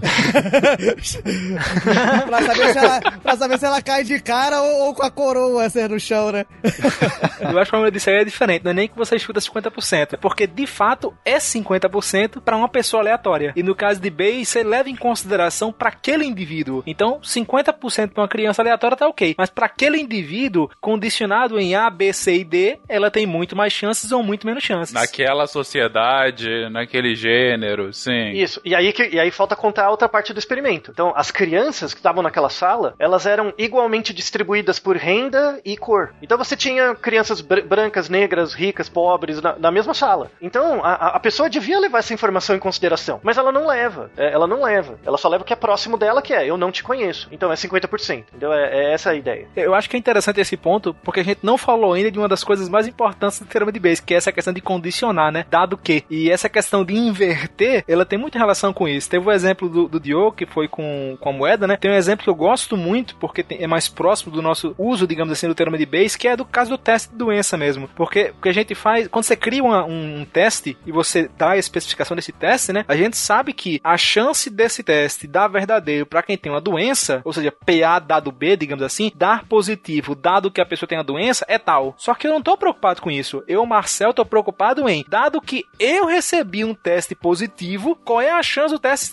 de eu ter a doença? Então é isso que é o inverso. PA dado B é dar positivo dado que a pessoa tem doença, e eu quero o contrário, B dado A. Eu ter a doença dado que deu positivo. E aí, como o Altair, o Pena falaram, não dá pra eu ficar ficando doente e fazendo o teste várias vezes. Eu tenho que ter algum prior, alguma informação pré prévia, né? E o que a gente usa é a, é a prevalência da população. Pegando o exemplo do Marcel, o, B, o Bayes ele relaciona quais. Se você usar o Bayes teoricamente assim correto, o que, que você usaria para tentar calcular essa probabilidade? Você, você relaciona o quê? Ó, você tem um teste que deu positivo e eu quero saber se eu tô doente, né? Tô doente dado que o teste deu positivo, certo? Isso é o que você quer saber. Certo. Você vai usar o quê? Se o, ó, qual é a probabilidade do teste dar positivo, dado que é uma pessoa doente, beleza? Você vai usar o dado que do teste dar positivo aleatoriamente. Você pega que foi o exemplo que o Marcel usou ah, de uma criança qualquer. Então você pega uma pessoa qualquer que você não sabe se está doente ou não, qual é a chance desse teste dar positivo? E você vai usar também a outra condicionante, que é o quê? Qual é a chance de eu estar doente? Mas essas informações eu tenho que ter previamente. Entendeu, Fê? Uhum. Essas informações você pode usar, você tem, você tem acesso, você tem acesso à estatística já feita, frequentista já da população, você já tem lá os dados. Do, ó, nessa, a chance desse, de uma pessoa aqui no Brasil ter essa doença é tanto, a chance desse teste é, dar, um, dar um falso positivo é tanto. Você vai, você vai- essas informações já tem, porque já foi feito muito. Agora, de posse de tu- tudo isso, faz essa conta e aí você, você descobre. Você pode descobrir, inclusive, que mesmo dando positivo esse teste, a sua chance de estar doente pode ser pequena. Vamos dar um exemplo que o Pena falou muito bem. Olha, que às vezes você tem um teste que, mesmo dando positivo, a sua chance de ter a doença é relativamente pequena. Sem, fa- sem fazer a conta, a gente vai explicar o que está por trás do, do raciocínio da conta, beleza? Vamos pensar o seguinte: vamos, vamos pegar um, um caso aqui. A gente, eu separei alguns números aí, a gente pode criar a doença se quiser. Eu peguei aqui no caso do câncer de mama e a gente tem um teste, um teste de mamografia aqui, para identificar se uma pessoa tem câncer de mama ou não, uma mulher. Aí eu vou trabalhar com uns dados aqui que são, são dados que a pessoa olha e são bastante animadores. A pessoa chega e fala, ó, primeira coisa, 1% das... Eu tô chutando esses valores, não, não peguei nenhum... Já, a condicionante já tá meio esquisita aqui, né? Mas eu tô... Eu não tô... Não tô com os dados reais. Mas vamos supor que 1% das mulheres do Brasil ou do mundo, aí você escolhe, tem câncer de mama, beleza? 1%. Uhum. E que a mamografia, pra quem tem câncer de mama, ela dá positivo 80% das vezes. Você acredita que é um, é um valor legal, o positivo verdadeiro. A pessoa tá doente e o teste tá positivo pra 80%, beleza? Uhum. Então, em 20%, ele vai dar negativo e a pessoa tem a doença, beleza? A cada cinco pessoas que têm câncer, o, o- ele só identifica em quatro. Exato. Mas mais que isso, né? É, o que vai ter uma pessoa que tem câncer, é, é, é importante você pegar isso, mas você foca no 80%, que a pessoa acha que é um número é um, é um número bacana. E aí você pega um outro caso, ele dar positivo em 9,6% das pessoas que não têm doença, beleza? Ele vai dar positivo para uma pessoa que não tem câncer de mama em 9,6. Em média, a cada 10 pessoas sem doença, o teste acusa que uma tem a doença. Isso, isso aí. E aí você pensa o contrário, né? Então, portanto, o que que acontece? É a- o, o pensamento enviesado, né? Ele dá negativo com uma pessoa que tem, que tem a doença em 10%. E em 90% ele vai dar negativo para uma pessoa que não tem a doença, que também é bom, né? Ele acerta. Então, em 80% das vezes que ele dá positivo, ele acerta. E em 90% das vezes que ele dá negativo, ele acerta. Parece coisa parecida, né? 80, 90, só que na verdade são absurdamente distantes por causa da prevalência da doença. Porque é 90% para 99, mas 80 para 1%, né? E você não repara os números pequenos, né? Parece que é tudo grande. Isso, então, ah, não sim. vai errar, né? Não vai errar, porque, pô, 80% ele dá positivo, 90% negativo ele também tá certo. Só que aí, vamos botar no teorema de Bayes, que aí a gente precisa imaginar o que, que, é- o, que, que o teorema de Bayes diz. Ah, eu fiz o teste e deu positivo. Aí é aquilo que a gente tava conversando. Qual, qual é, a, qual é a probabilidade, o que, que eu tenho que olhar? Qual é a chance de eu ter câncer, dado que o teste deu positivo? Aí o teorema de Bayes diz que você consegue calcular essa chance chance através de três termos, que é a probabilidade inversa, que é qual é a chance de dar positivo eu tendo a doença, que são aqueles 80%, não é isso? 80%, Ó, você já- perfeito. Você já tem. Quais outras coisas que você precisa? É a chance de eu ter a doença, que você também tem. Que é o nosso prior, né, que a gente fala, que é- usou a prevalência, mas aqui é o momento onde você tem a subjetividade, né? A pessoa diz, ah, eu vou botar 1%. Isso. E qual é a chance do teste dar positivo por si só? Aqui tá a grande questão, né? Que é, por, num primeiro momento você não tem essa informação. Ah, sim, sim, sim. O, te- o teste dar positivo independente. Uma pessoa qualquer que pode, pode ser doente ou não, qual a chance do teste dar positivo? Mas Perfeito. você pode calcular isso com esses dados que você já tem. Isso, a probabilidade Bayesiana, a gente consegue fazer uma extensão de- dessa, dessa probabilidade que a gente ainda não tem. Que ela, ela cria uma relação que não é muito difícil de você imaginar que é correta. Ela diz o seguinte: a probabilidade de dar positivo, em geral, se você tiver alguns condicionantes, né, é igual o quê? É a probabilidade dela dar positivo, dado que eu estou doente, vezes a probabilidade de eu estar realmente doente, beleza? A- Não. ó, a probabilidade geral. Qual, qual a chance de dar positivo, né? Independente da pessoa. Através da, da ideia bayesiana, você consegue fazer essa probabilidade, que em tese é geral, a partir de umas condicionantes. Essa estatística, essa parte que você está calculando, nem é Bayesiana. Isso é estatística comum, condicional, que a gente chama, tá? Isso, perdão, perdão. É partição do espaço amostral. Então, assim, se eu quero saber qual a chance de um fenômeno, ah, no caso, da do teste dar positivo com qualquer pessoa, eu vou falar qual é a chance de dar positivo para uma pessoa doente, vezes o número de pessoas doentes, mais a chance de dar positivo para uma pessoa não doente, vezes o número de pessoas não doentes. Na, na verdade, não é o número, é a chance de eu ser doente e a chance de eu não ser doente. Mas beleza, isso é. Isso é chamado taxa base. Isso. Fazendo o exemplo da cara, você entende bem. Ó. Pensa, agora eu tô olhando pro, pro Fencas e pro Guacha, pro pai Guacha, né? Eu, quero, eu sei que só- são só vocês dois que vão jogar a, a moeda. Qual é a chance de dar cara? A chance de dar cara é o quê? É a chance de dar cara sendo o Fencas que jogou, vezes a chance de ser você a jogar. Mas a chance de dar cara sendo que o pai Guacha jogou, vezes a chance de ser o pai Guacha a jogar. E esses dados para essa doença que nós temos, né, essa doença que a gente enumerou, a gente tem. Por exemplo, ah, qual é a chance do teste dar positivo? Eu vou precisar da chance do teste ser positivo, dado que eu sou doente. Eu tenho isso, que era os 80%. Qual é a chance de eu estar doente?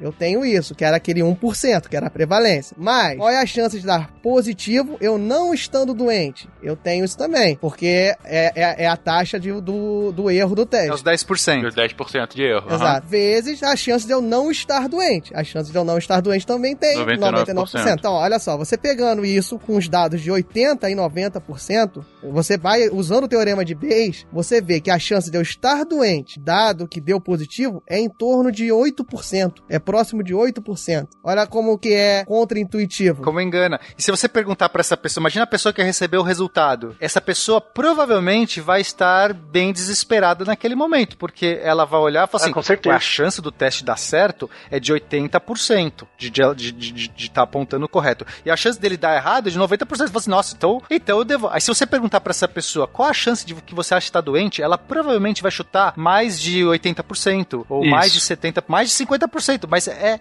8. Aí o que, que você faz? Você vai ignorar porque é 8? Não, né? Porque senão você não teria nem feito o primeiro teste. Se você só vai Exato. ignorar, aí você vai na mamografia. Você vai falar assim, ok, mas 8% de ter um câncer é uma preocupação. Porque se tiver o câncer, o custo que isso vai ter na sua vida e o que isso pode levar é altíssimo. 8% não é algo que você vai querer ignorar. Você vai então fazer um segundo teste ou fazer um outro exame mais confirmativo. Então, esse primeiro teste é para você começar a se preocupar, mas não é para você desesperar e entender o teorema de Bayes te ajuda muito a se aproximar da realidade em vez de viver na sua bolha, porque aqui é um exemplo claro. A minha minha bolha entre aspas, aqui não é exatamente a bolha, mas a minha olhando esses números aqui cruz, parece que é um negócio catastrófico. Eu já estou com câncer, nossa. Morri. Já era. Exato. Morri.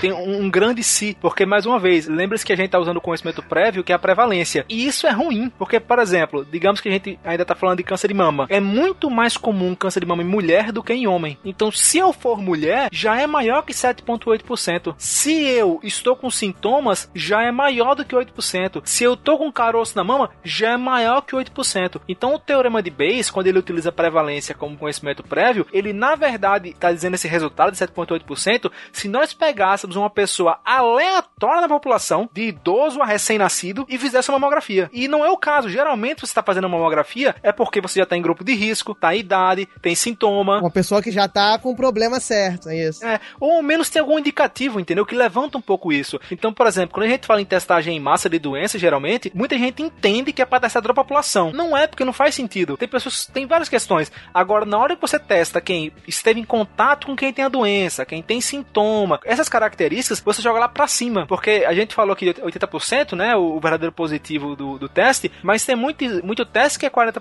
50%. Então as taxas de falsos positivos são altíssimas. Para uma pessoa aleatória na população. Na hora que você tem sintoma, entrou em contato com alguém, tem uma característica. Isso você não é aleatório, então vai lá para cima. Então, eu tô dizendo, isso é importante falar porque tem gente que fala: "Ah, eu recebi um teste de câncer, vou nem acreditar, né? Porque tem alta chance de ser falso positivo para uma pessoa aleatória. Se você se pedir para você fazer esse exame, é porque você já não é aleatório. Grita! Ah! Mais alto! Mata mosquito, mata mosquito! Mata mosquito! É bom pontuar que aí acho que as pessoas conseguem entender bem, que é o que acontece. A, a condicionante, em boa, em boa parte da, das vezes, o que a condicionante faz é você diminuir o seu espaço amostral, entendeu? É, é isso que acontece. Você pega, em vez de ser uma pessoa, ser a população do Brasil inteiro, você botou uma condição que restringe é, essa, esse seu campo de pessoas. Nesse exemplo que a gente deu, como a, a condição qual era? Ah, eu estou doente, dado que o teste deu positivo, beleza? O, quando você botou essa condicionante do teste da positivo, como ele tem uma, uma taxa de positivo, ele tem uma taxa de positivo relativamente alta em pessoas que não têm a doença aleatória. Então você pensa o seguinte: tem muita gente que não tem a, a doença e o teste dá positivo, entendeu? Aí o, o, que que aconteceu? Tem aquela galera que, que tá doente e o teste dá positivo, é uma galera boa, só que tem um, um monte, sei lá, pelo que a gente botou 10%, né? Então você pega 10% da população, é muita gente. Tem muita gente que não tá doente e o teste dá positivo também. Isso joga a probabilidade para baixo, entendeu? Aí agora o que que acontece quando o, o que o Marcel, que o Pena exemplificou? A partir do momento que você bota uma nova condicionante, você vai diminuindo o tamanho da população. Automaticamente você vai diminuindo a, a, a galera que mesmo não estando doente, dá positivo. Você diminuiu essa galera, porque ah, em vez de ser a população inteira, não. Agora a gente só vai fazer o teste só as mulheres, pá, já reduziu. Só as mulheres com caroço no seio. É Por exemplo, mulheres que testaram positivo, que, que as mães tiveram câncer de mama, que as irmãs tiveram câncer de mama, que estão na idade de câncer. Aí você vai ver esse tipo de coisa, que são atualizações do seu prior e vai chegando mais próximo do número real. Aí o que acontece? O teste ele continua dando 10% de. Assim, ele continua dando positivo para 10% das pessoas que não têm a doença. Só que a quantidade de pessoas que você já tá olhando é muito menor, entendeu? Aí a probabilidade dele vai aumentando. É, aí não é mais aquele 1%, você já tá num caso de 10%, 20% e aí. De prevalência, né? Originalmente. Isso. Sim.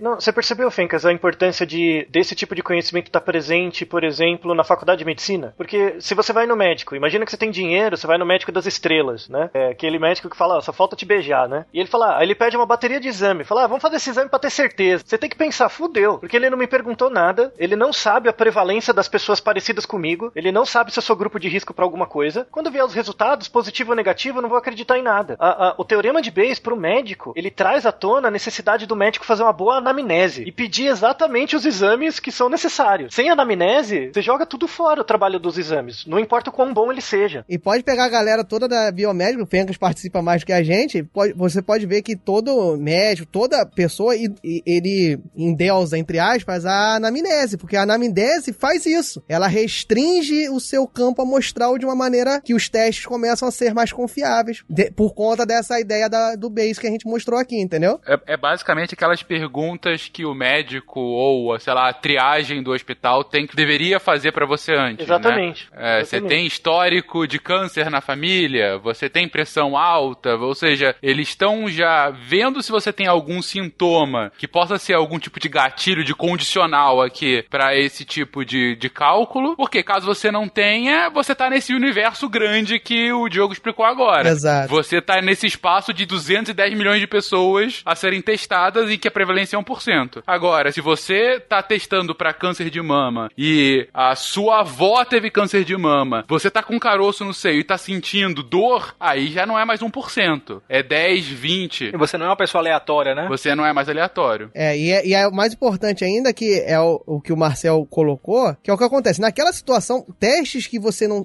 coisas que acontecem que você não tem como restringir muito a população em relação a testes, o nível de confiança dele tem, tem que ser muito mais alto.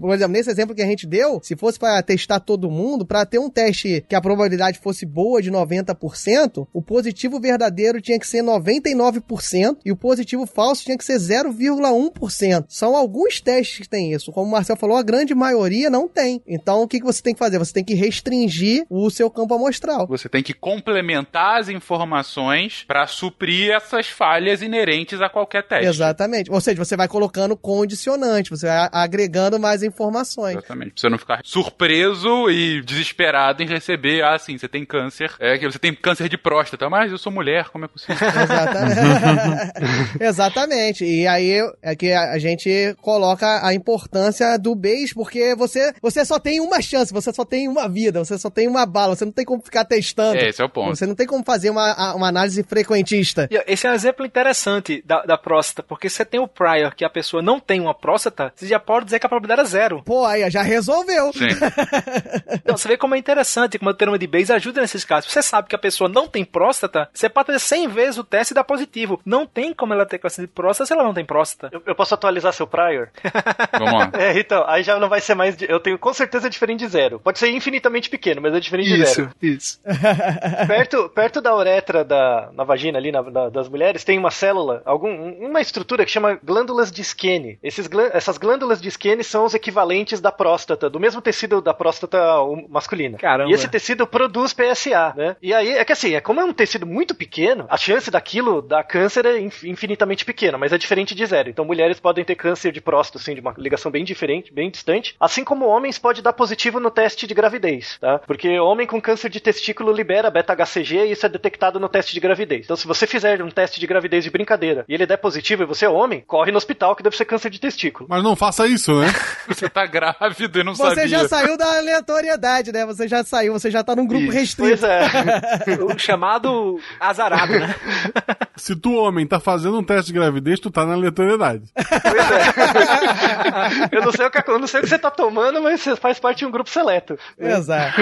Legal essas considerações, assim, que não é zero, mas ao mesmo tempo vale como exemplo, de fato, né? Do, do que. Assim, mas esse caso da gravidez é interessante. assim, se você deu positivo, você, homem, deu positivo para um exame de gravidez, significa que você tá com essa produção hormonal é, diferenciada, mas é óbvio, não significa que você esteja grávido. Então, mais ou menos, é, a IBAs pode entrar aí para explicar. Dado que eu sou homem e sou biologicamente incapaz de gerir uma pessoa no meu organismo, é, a única explicação para isso é ou o exame deu errado, ou eu tenho essa produção de hormônio exacerbada. Ou a gente chegou naquela informação que igual do nascer do sol, né? Ele, você é o primeiro homem que conseguiu gerar uma vida. Você é um eu mutante sou- e não Eu sabia. posso ser um mutante. É, mas sempre aí eu não sei. Você é é um. X-Men, qual o seu poder? Eu posso engravidar. O, o Arnold já engravidou. É verdade, é verdade. Mas a pergunta é qual é a chance disso acontecer? E é fácil essa resposta. Isso, aí o que, que você avalia? A sua chance de estar grávido é mínima, mas absurdamente mínima. Não, mas é- dá pra você calcular. Porque quais. Você sabe que todos os homens. Né, vamos supor que você nunca ouviu falar de nenhum homem na história da humanidade que ficou grávido. Então você pode jogar toda a população da humanidade como um divisor aí. Então é um dividido por toda, toda a população homem da humanidade. Aí você vê o quão pequeno é a chance, mas existe.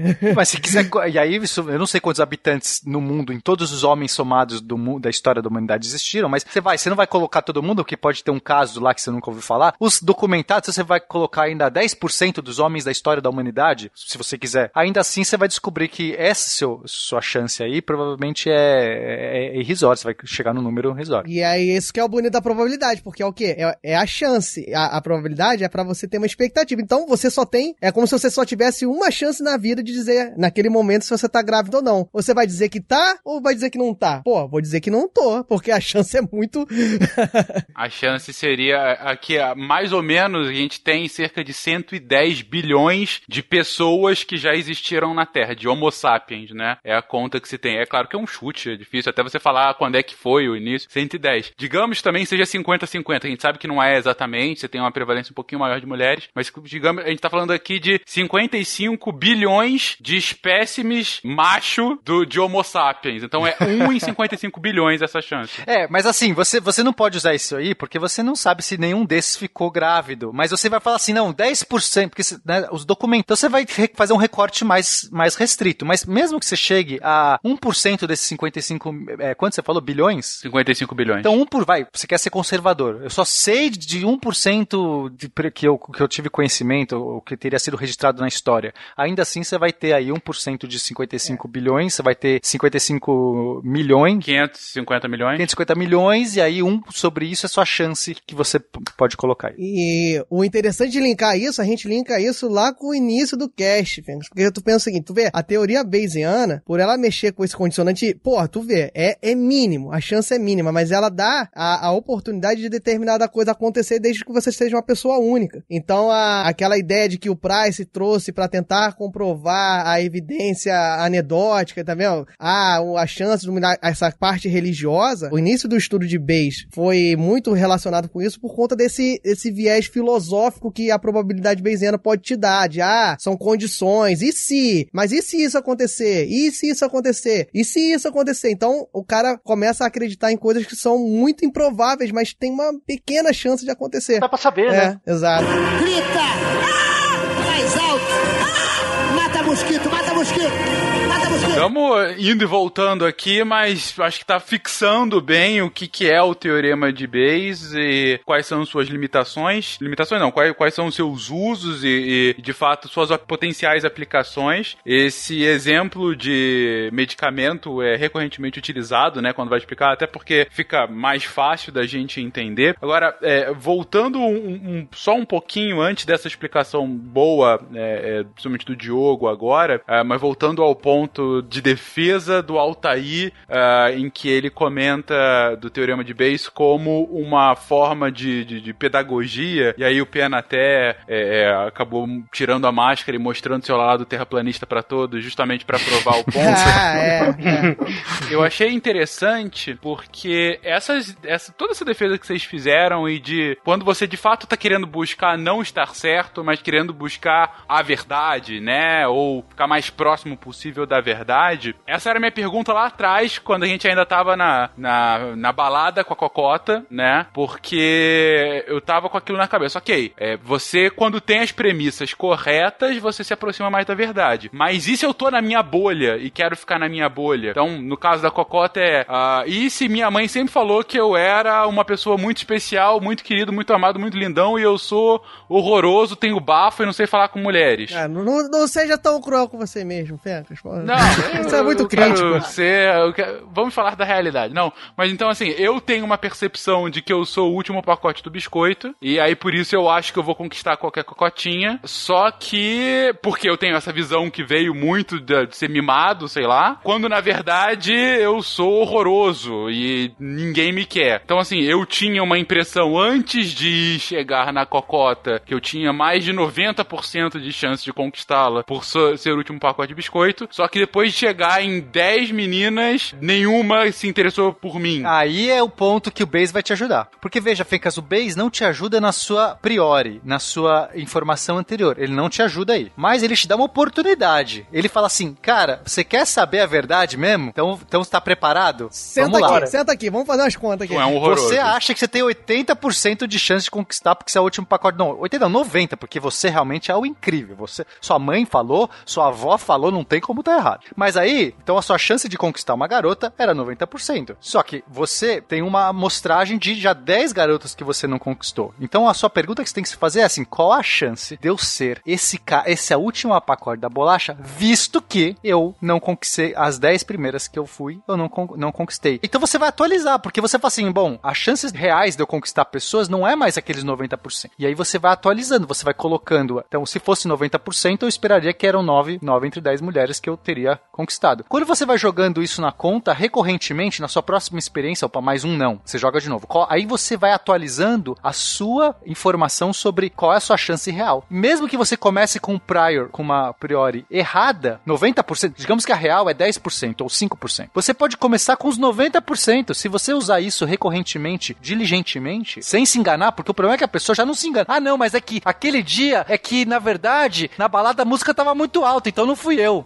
Ah, mas aquele outro dia, na verdade, ela tava acompanhando. Se você quiser se enganar, você consegue, amigo. Mas a pergunta é: você quer olhar para o real? Usa base. Exato. E, aí e tenta, você... né? E tenta, se joga. É, se joga. Mas aí você vai descobrir. E aí você vai descobrir, cara, mamãe me enganou, eu não era tudo aquilo, eu sou um, uma falha. Ou tu passa a odiar as mulheres e vai pra internet xingá-las. Isso, vira um incel, né? É, a culpa é dela. Você pode falar, não, a culpa era dela que não, não olhou a minha beleza. Você pode ela que perdeu, né?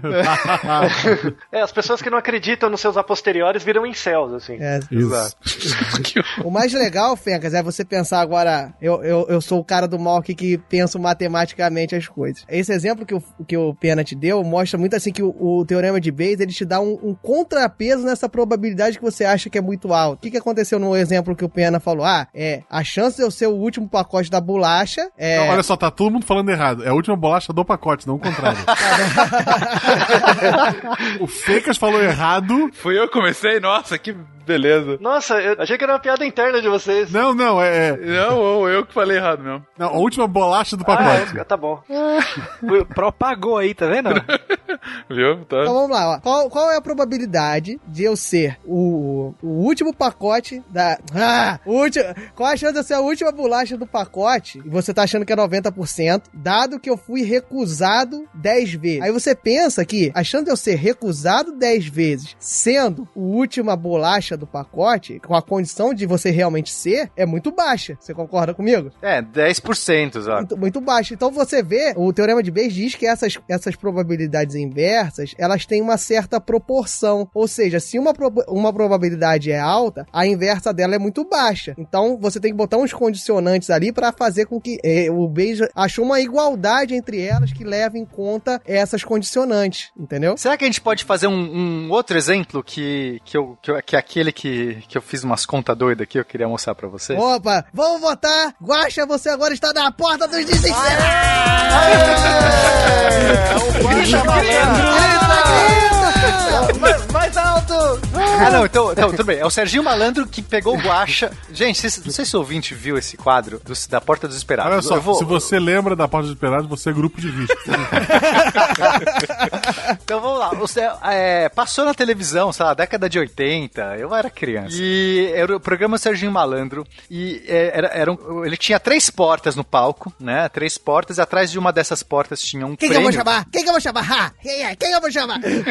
que vai ser o videogame, vai. Não era Playstation, era Não, eram, vários, eram, vários brinquedos, um deles, normalmente tinha um videogame, um Dynavision. Dynavision. Tinha bicicleta, né? Olha Tinha bicicleta. Vamos pôr videogame, Tinha, tinha o macaco faz. também, tinha o gorila. Então, e nas é. outras duas, uma tinha o prêmio, vai, o videogame. E nas outras duas tinha o monstro. Um gorila, o outro era, sei lá, o jacaré, não lembro. E, e, e você, ele chamava uma pessoa do palco, que era o nosso querido Guache, ele chamava, e você, Guacha? Mandava se jogar no chão, nada pra ver se tava desesperado. Nada, tinha nada. Que ser humilhava o prêmio, então nada! Você quer ganhar o prêmio, então nada, Caixa!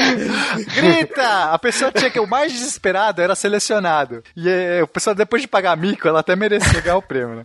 Mas aí, o que eu quero, o, o, a mecânica? Você escolheu uma porta. Então, você, qual porta você quer? Aí, sei lá, o Guaxa fala, ah, eu vou na porta 1. Beleza, você escolhe a porta 1. Aí ele fazia um dramão lá, mas tem certeza que é a porta 1? Você quer? Pensa bem. Aí escolhe a porta 1. Aí o Serginho Malandro, pra, né, como ele era malandro, ele fazia o quê? Ele falou assim, olha, tem o, sobrou, sobraram duas portas. Eu vou abrir uma dessas duas portas. E ele abriu uma porta, sei lá, abriu a porta 2. Saiu o monstro da porta 2. Ah, saiu o gorila, pega o bicho lá. Se abaixa, se abaixa! Corre, corre! Agora ele fazia a seguinte pergunta pra você: Você quer trocar de porta ou não? E a pessoa pensava assim, cara, né? no- no- o pensamento normal da pessoa é o seguinte: eu tô aqui, escolhi uma porta e ele abriu um monstro. Quer dizer que talvez a minha intuição original tava certa, porque, pô, se ele abriu um monstro, eu devo Ele estar quer que eu certo. E ele mude, se- né? E ele tá tentando, é, ele tá me tentando. Minha chance aumentou. E ele fica te- me tentando. Ele fica assim: você não quer mudar? Não! Muda! E não, e ah, normalmente as Não pessoas vai! Não vai! ficam mais Caramba. confiantes. Eu assim, nossa, eu com certeza, eu um dos monstros ele já abriu, então agora eu só tenho 50. 50 as- normalmente as pessoas acham que ela tem 50% de chance de mudar ou não, e aí ela resolve ficar na intuição original dela. Porque ela pega assim, não, eu escolhi, eu, eu recebi o chamado, era essa. Então, é, a grande parte das pessoas não, não troca de porta. E mesmo aquelas que não têm essa intuição, elas acham que trocada é na mesma. E é isso que as pessoas no geral respondem. Cara, tanto faz. Se eu analisar friamente, as pessoas falam assim, por que tanto faz? Cara, tinha um, dois monstros e um, e um prêmio. Eu escolhi uma porta. Saiu um monstro, agora sobrou um monstro e um prêmio. Qual a chance do prêmio estar na minha porta? 50%. Qual a chance do, do prêmio estar na outra? 50%. É aí que dá o ruim. Esse é o pensamento normal, né? Que as pessoas têm. O interessante é porque, além desse pensamento ser o normal, ele também, de certo modo, é um pensamento de uma pessoa letrada. No livro A Senhora Toma Chá, ou é O Andar do Bêbado, eu sempre me confundo qual dos dois que tem esse exemplo, quando eles falam do Monty Hall Problem. Vários professores de, de estatística e matemática de, de universidades grandes americanas escreveram para uma colunista que falou que era melhor trocar de porta e falaram: Minha senhora, você é muito inteligente, parabéns, mas se corrige que está falando besteira. E aí teve um cara que escreveu uma nota falando: ou essa mulher está errada, ou nós temos um grande problema com grandes doutores matemáticos de grandes universidades americanas errando e uma colunista acertando. E no final ela estava certa. E aí o pensamento dos caras era estatística, né? Eles pensavam, bem, são eventos aqui prováveis, pode estar em qualquer uma das três, então é um terço. Na hora que abre uma, um meio. Então até as pessoas que entendiam de matemática e estatística achavam que não mudava trocar de porta, que as chances continuavam a mesma. Na época começaram a ter computadores, eles começaram a fazer simulações e eles viram nas simulações que de fato você mudar de porta aumenta as suas chances. É, é, inclusive, é, vai pra dois terços. E o que é engraçado, é, eu tive um contato com esse, com esse desafio na época do Orkut. Foi, quando- é, é, Aí, normalmente aí o pessoal mostrando chama, que é grupo de risco também, olha aí. o pessoal chama de desafio de Monty Hall, porque é exatamente o Serginho Malandro lá, sei lá, dos Estados Unidos ou do- da Inglaterra, não sei. É, não, não, eram os americanos estudando nossas malandras, gente. Embora deveria. o Sérgio Malandro era cópia do programa de lá, como tudo na televisão na- até hoje. Exato. Então, é, e aí gerou, teve uma comunidade que fazia parte, gerou essa polêmica. E eu fui um dos caras que escrevi um programa em C++, caraca, pra mostrar pras pessoas lá, porque tinha muita gente, e, como eu falei, tinha gente que era letrada, gente que era, dava carteirada. Eu sou matemática, eu sei o quê. Um monte de gente, pra mostrar, pra fazer, ó, vou simular aqui, gerei, pra mostrar pras pessoas que elas estavam erradas. Então, realmente é um negócio que é pouco intuitivo. Algumas pessoas chamam de paradoxo. É tão pouco intuitivo que as algumas pessoas falam, não, isso é um paradoxo. Não tem nada de paradoxo. Não é. Hoje é o que a gente chama de paradoxo verídico, né? Porque parece, mas não é. E é o quê? É uma pegadinha do malandro. O legal é porque mesmo depois que se mostrou com as simulações que aumentavam as chances, ainda assim as pessoas não entendiam por que isso acontecia. É, exato. é. Elas sabiam que é, aumenta, mas não sei por quê. E o teorema de Bayes conseguiu trazer mais clareza pra isso, né? Então, só pra contextualizar tudo como onde a gente tá agora, vamos lá. E vamos explicar o porquê isso acontece. Porta dos Desesperados, três portas, uma tem o prêmio, duas não tem. O Guaxa foi lá, Eu escolhi a dançou um. no chão. Hã? Nada, nada. Rebolou. Fi- Finge que é uma baleia, finge que é uma baleia. sei lá, Finge que é- um cachorro. Finge que é um cachorro agora, finge que é um cachorro. Depois de toda a preparação do Sérgio Malandro, Todo bullying, o né? Guaxa. Exatamente, o Guaxa. Guaxa, escolhe um número aí, um, dois ou três? Um. Um. Ele escolheu a porta Não número quer um. trocar? Não quer trocar? Exatamente. O Sérgio Malandro no início falou: ah, você quer um e tal. Aí o Sérgio Malandro abriu. A... No início ele tinha então uma chance em três, um terço, Exato. 33% Isso. de escolher corretamente. O Sérgio Malandro foi lá, abriu a porta número 3, sai o monstro, o gorila lá, brincando com todo mundo e tal. Beleza. Nesse momento a gente tem só duas portas, um e dois, porque a 3 já tá aberta. Então, em teoria, o Guaxa teria só 50% de chance, afinal, optar em uma das duas portas o prêmio. Mas, na verdade, quando o Sérgio Malandro fala você quer trocar a porta, o que esse, esse caso de Monte Hall é, é, mostra é que você, sem trocar, você tinha um terço de chance de estar certo e você imagina que agora tem 50% de chance de estar certo, mas trocando, na verdade, você tem dois terços de chance de estar certo. Você tem 66% de chance de estar certo. Exatamente. É, se você trocar assim que ele perguntar se você quer trocar. E aí, por simulações, a gente viu que factualmente, de fato, aumentava é, essa chance pra 66%. E agora a gente explica o porquê. É porque o- a, a pessoa no ponto eletrônico, que eu duvido que o Sérgio Malandro lembrasse qual eram os números. Eu duvido muito. Não, mas É verdade. essa, essa informação é central pra gente entender por que, que surge isso. O Sérgio Malandro sabe onde está o prêmio. Não, não, a pessoa no ponto eletrônico. Sim. Ele não sabe. Cara, tu, tu não viu o programa. Ele não, sa ele não sabe nem o que ele tá fazendo. ali. Exato. Se o Sérgio Malandro, se fosse abrir, ele poderia estragar muitas vezes o, o quadro. Ele poderia abrir. Se ele não soubesse, ele poderia estragar. Então, mas aí alguém fala pra ele, na orelha dele. Alguém fala, abre a três, abre a três, abre a três. Isso, três, três. As portas eram de cores diferentes até pra não precisar dizer o número, porque ele podia errar. Tipo, era verde, verde. Tem duas regras importantes que as pessoas desconsideram. Uma é que o Sérgio Malandro sabe, ou alguém sabe, onde tá o prêmio, e que ele não vai abrir a porta que tem o prêmio. E nem vai abrir a sua porta. Essas duas informações. Não, não adianta você saber onde tá o prêmio, você não pode abrir a porta que tem. É, é importante, né? não, não erra nessa hora. Porque o Sérgio Malandro tem que explicar certinho, senão o bicho é doido. Então vamos lá. o prêmio aqui, ai não!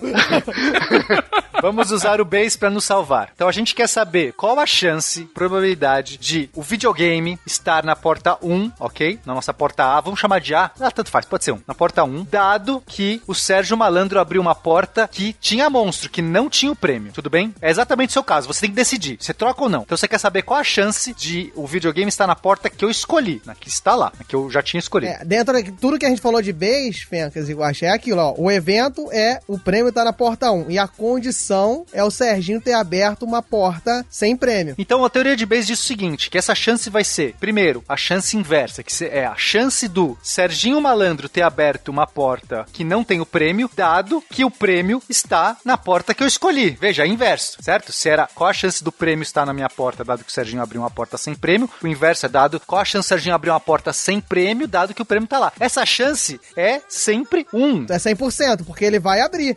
abrir uma porta de prêmio, sendo que a minha a porta que eu escolhi tem o prêmio. Não tem como abrir uma outra, né? Ele não, não pode abrir a minha, ele vai sempre abrir uma outra. Então essa chance é 100, é 1, ok? Vezes a chance da porta que eu escolhi ter o prêmio. A porta, É, a a, chance. gente falou, ó, sem condicionante nenhum, viu? A probabilidade de eu escolher a É. porta. Qual a chance de eu ter escolhido Era a um po- terço. um terço? Então, um vezes um terço é um terço, ok? Um terço. Dividido pela chance do Serginho abrir uma porta sem o prêmio. Sem condicionante. Qual é a chance dele abrir uma porta sem prêmio, entendeu? Qual é a chance do Sérgio abrir uma porta sem prêmio? 100%. O Sérgio nunca vai abrir uma porta com prêmio. Por quê? Porque ele sabe onde está o prêmio e ele sempre tem uma porta, pelo menos, pra abrir. Porque mesmo que o prêmio esteja na porta 3 e você escolheu a 1, ele abre a 2. Se o prêmio estava na porta 2 e você es- escolheu a 1, ele abre a 3. Se você escolheu a, a 3 e o prêmio estava na 1, ele abre a 2. Ele sempre tem como abrir uma porta sem prêmio. E ele sempre abre uma porta sem prêmio. Então é 1 também. Então olha só. Então é um terço dividido por 1, que é um terço. A chance do prêmio estar na sua porta, depois que o Serginho Malandro revelou um monstro, é um terço. Logo você trocar dá dois terços. Mas se de cara tu escolheu a porta certa, foi humilhado à toa.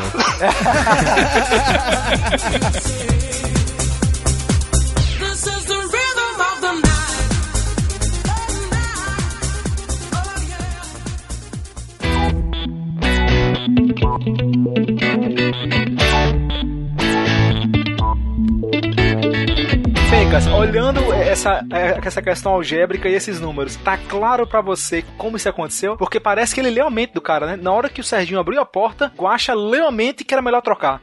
E tá claro pra você, só com essa equação, por que isso acontece? Eu acho que tá claro. E aí eu. Essa foi uma das coisas que eu peguei muito do andar do bêbado. Ele dá uma explicação legal. Vocês deram uma explicação algébrica, mas lá ele dá uma explicação que eu achei ótima, né? No início não tinha pego, não faz, não faz sentido, não faz sentido. É o das 100 portas? Exatamente. Que ele pega. Imagina que a porta dos desesperados não fossem com três portas, fossem com 100 portas. Tivessem 99 gorilas e um prêmio, entendeu? E a cada rodada, o Sérgio Malandro ia abrindo uma porta. Só que ele nunca vai abrir a porta do prêmio, porque essa é a premissa que vocês comentaram logo no início. Então, quando você escolhe, eu escolhi a porta 1 de 100. Eu tinha 1% de chance de ter acertado, certo? Só que aí, ele abre a primeira porta. Ele abre a porta 100. Não tinha o gorila. Ele abre a 99. 99, tinha o gorila. Tinha o gorila. Aí ele vai abrindo, vai abrindo. No final, tem a porta 1 e 2 só que não foi aberta. E outras 98 portas que abriram no início. Agora, por que que faz sentido? Eu- ah, ele fala, você quer trocar? Eu, claro que quero. Por quê? Porque no início eu tinha uma chance em Sandy estar certo. Agora, eu tenho 99 chances em Sandy estar certo. trocar. Porque ele já eliminou todas as outras. E eu tenho certeza que ele não eliminou nenhum prêmio. Sim, muito então, bem. se eu trocar, eu tenho agora 99 chances em Sandy estar certo. Essa condicionante aí, ela não interfere no- no- na sua escolha, entendeu? Inicial. Ela não, ela não muda o espaço de nenhuma maneira pelo fato dele sempre escolher uma. Ele sempre, ele sempre escolheu uma coisa vazia, ou seja, sempre escolheu uma coisa que não interfere em nada na sua probabilidade de estar certo. Ele sempre escolhe uma errada, entendeu? É, que é o ponto, o ponto chave é que o Sérgio sabe, e, e- e isso é o que muda a simetria do problema. E eu queria muito, o que eu gastei tempo fazendo conta não foi essa, essa conta a gente faz em dois segundos. O que eu gastei tempo fazendo contas é explorar esse exercício de outras maneiras. Eu queria trazer pra vocês. Por exemplo, como é que a gente recupera os 50% que seria a intuição das pessoas? Então, a pessoa fala assim, onde surge esse... é, tem alguma coisa aqui que me diz que, que, que, que- tem, um- tem um erro. A gente sabe, é, analisando, a gente sabe que é porque o Sérgio Malandro sabe onde tá a porta. Agora vamos supor que o Sérgio Malandro não soubesse. Vamos calcular a mesma coisa agora com o Sérgio Malandro não, não sabendo onde tá o prêmio. Então seria a mesma probabilidade, então a gente começa com, você escolheu a porta A, ele tem a porta B e C para escolher. Ele vai abrir uma dessas duas, mas o Sérgio Malandro não sabe a porta que tem prêmio. Agora a pergunta é, ele abriu uma e saiu um gorila, não saiu o prêmio. A pergunta é, qual a chance de você estar na porta certa? 50%. Agora dá 50%. Vamos ver. Então é, probabilidade de você, do Sérgio Malandro não abrir o prêmio, dado que você, que o prêmio tá na sua porta, continua sendo 100, porque se o prêmio tá na sua porta, o Sérgio Malandro não tem como abrir um, um prêmio, logo é 1, vezes qual a chance da sua porta ser escolhida um terço, ou seja, esse um terço é igual. O que vai mudar é o denominador. A gente quer descobrir qual a chance do Sérgio Malandro ter aberto uma, pro- uma porta sem prêmio. Se eu tivesse como desenhar, seria bem óbvio, mas a gente tem que falar, falando é muito mais difícil falar. Então vamos lá. É a chance de- do, pré- do Sérgio Malandro abrir uma porta sem prêmio, dado que o prêmio estava na porta A. Isso é 100%, vezes a chance da porta A, um terço, tá? Então é o mesmo de cima, a mesma conta de cima. Mais a chance do Sérgio Malandro abrir uma porta sem prêmio, dado que o prêmio estava na porta B. Bom, se a porta estava na porta B, ele tem 50% de chance, porque ele só tem duas portas para abrir. Então é 50%, vezes a chance da porta B ter o prêmio, um terço. Então é 50% vezes um terço, dá um sexto. Mais a chance de- dele fazer a mesma coisa na porta C. Então não ter prêmio na porta C, mais a chance dele abrir uma porta sem prêmio, dado que o prêmio estava na porta C, que também é nosso meio, vezes a chance da, da- o prêmio estar na porta C. Meio vezes um terço. Mais, Mais, um, um, sexto. sexto. Então fica um sexto, mais um sexto, mais um terço. Isso dá dois terços, ok? Então fica um terço dividido por dois terços. Isso é 50%. E assim a gente percebe que o base te mostra onde está o erro. O fato de você não estar entendendo é que você não sabe, você não tá levando em conta que o Sérgio Malandro sabe sempre onde está o prêmio e ele sempre vai abrir a porta sem prêmio. A sua condição intuitiva é falsa, porque você acha que ele tá abrindo uma porta aleatória. E não é, entendeu? Ou às vezes você até sabe que não é aleatório, mas você não compreende como isso interfere, né? Aham. Porque tá distante de você, né? Agora, Fencas, a parte mais divertida não é essa. A parte mais divertida é a gente falar o seguinte: eu estou observando o quadro do Sérgio Malandro e eu sou inocente e não sei se o Sérgio Malandro sabe onde tá o prêmio ou não, certo? Porque ele não conta pra você que ele sabe. Ele tá sempre no teatrinho. Vou abrir uma outra aqui, vamos ver. Ó, saiu o gorila. Não, não, não é assim. Ah, vou abrir! Não, vou abrir! Ah! Não, e a gente via Sérgio Malandro quando a gente comia areia, né? Então a gente não tinha ainda a malemolência. Você entendeu porque ele te deixa tão desesperado? Porque tem aquele monte de estímulos. É pra você nem ter a chance de lembrar que ele sabe. Exato. É verdade. É, é. É, verdade. Eu só não quero que seja macaco, basicamente isso. Agora, Fencas, a gente vai entrar. No... Imagina que eu sou uma pequena criança vendo a TV, mas eu sei muito bem base. Eu sou tipo Harry Potter nos métodos da racionalidade. Leiam esse livro, é Você é o sensacional. guacha reverso, não é mais o Sou pai guaxa guacha. reverso. Então eu sou, eu sou inocente do mundo. Então eu acho, eu não sei se o Sérgio Malandro sabe ou não, mas eu sei base, eu sou o mestre de base. Então eu vou aplicar base pra descobrir. Então eu vou lá e vejo o primeiro dia da Porta dos Esperados. E aí eu vejo que o Sérgio Malandro abriu um monstro, a pessoa trocou, não trocou, tanto faz. E eu me pergunto assim, qual a chance do Sérgio Malandro saber qual é onde tá o prêmio, dado que eu vi o primeiro programa e ele não estragou o programa. O que, que eu quero dizer com estragar o programa? Que ele não abriu o prêmio sem querer. Você percebe? É muito cara de Sérgio Malandro isso. Você escolheu a porta A, eu vou abrir uma outra aqui qualquer. Olha, o prêmio tava aqui. Você não tem mais chance de trocar, acabou o Agora quadro. chora! Agora chora! Perdeu, perdeu. Então eu posso fazer a análise bayesiana disso. Então, dado que eu não observei, dado que o Sérgio não estragou o quadro, ou seja, que ele não revelou o prêmio, qual a chance dele saber onde estava o prêmio? Agora vai ficar a conta mais legal, Fencas. Você topa fazer comigo? Vamos lá. Vamos lá. Então, o primeiro, qual é a chance do Sérgio Malandro é, não estragar, dado que ele sabe, ok? Essa é a primeira, é a, é a reversa. Então, se ele sabe, ele nunca vai estragar. Então é 100%. Ele nunca vai estragar, dado que ele sabe. Vezes a chance do Sérgio Malandro saber. Agora é o meu prior. Eu não sei. Eu, estou- eu olho o Sérgio Malandro, eu não sei dizer se ele sabe ou não. Então eu vou assumir. Eu posso assumir o que eu Eu quiser. não sei se ele é racional ou não, eu só sei que ele grita. Segundo o Guache, essa chance aí dele não saber é 100%. É claro que, é claro que eu poderia já assumir que é uma televisão e por ser uma televisão a chance, aí eu já poderia já colocar um outro número, mas eu vou partir do 5, eu sou uma criança inocente. Ah, não, 50% de chance eu vou. Eu acho que tem uma chance igual dele saber ou não, então eu vou assumir 50%. Eu vou jogar meio. Então é 1 vezes meio, meio. Dividido pela chance do Sérgio Malandro não é, ter estragado, do Sérgio Malandro não estragar, dado qualquer possibilidade dele saber ou não. Então agora a gente tem que calcular a chance do Sérgio Malandro não estragar. Então isso seria a chance do Sérgio Malandro não estragar sabendo, que é 100%, vezes a minha metade, que é a, vezes a chance dele não saber, então metade, mais as chances do Sérgio Malandro é, não ter estragado, dado que ele não sabia. Pra ele não estragar, vamos lá, pensa comigo, Fencas. Pra ele, ele não estragar, dado que ele não sabe, é a chance do videogame estar na porta que eu escolhi, aí ele não tem como estragar, tudo bem?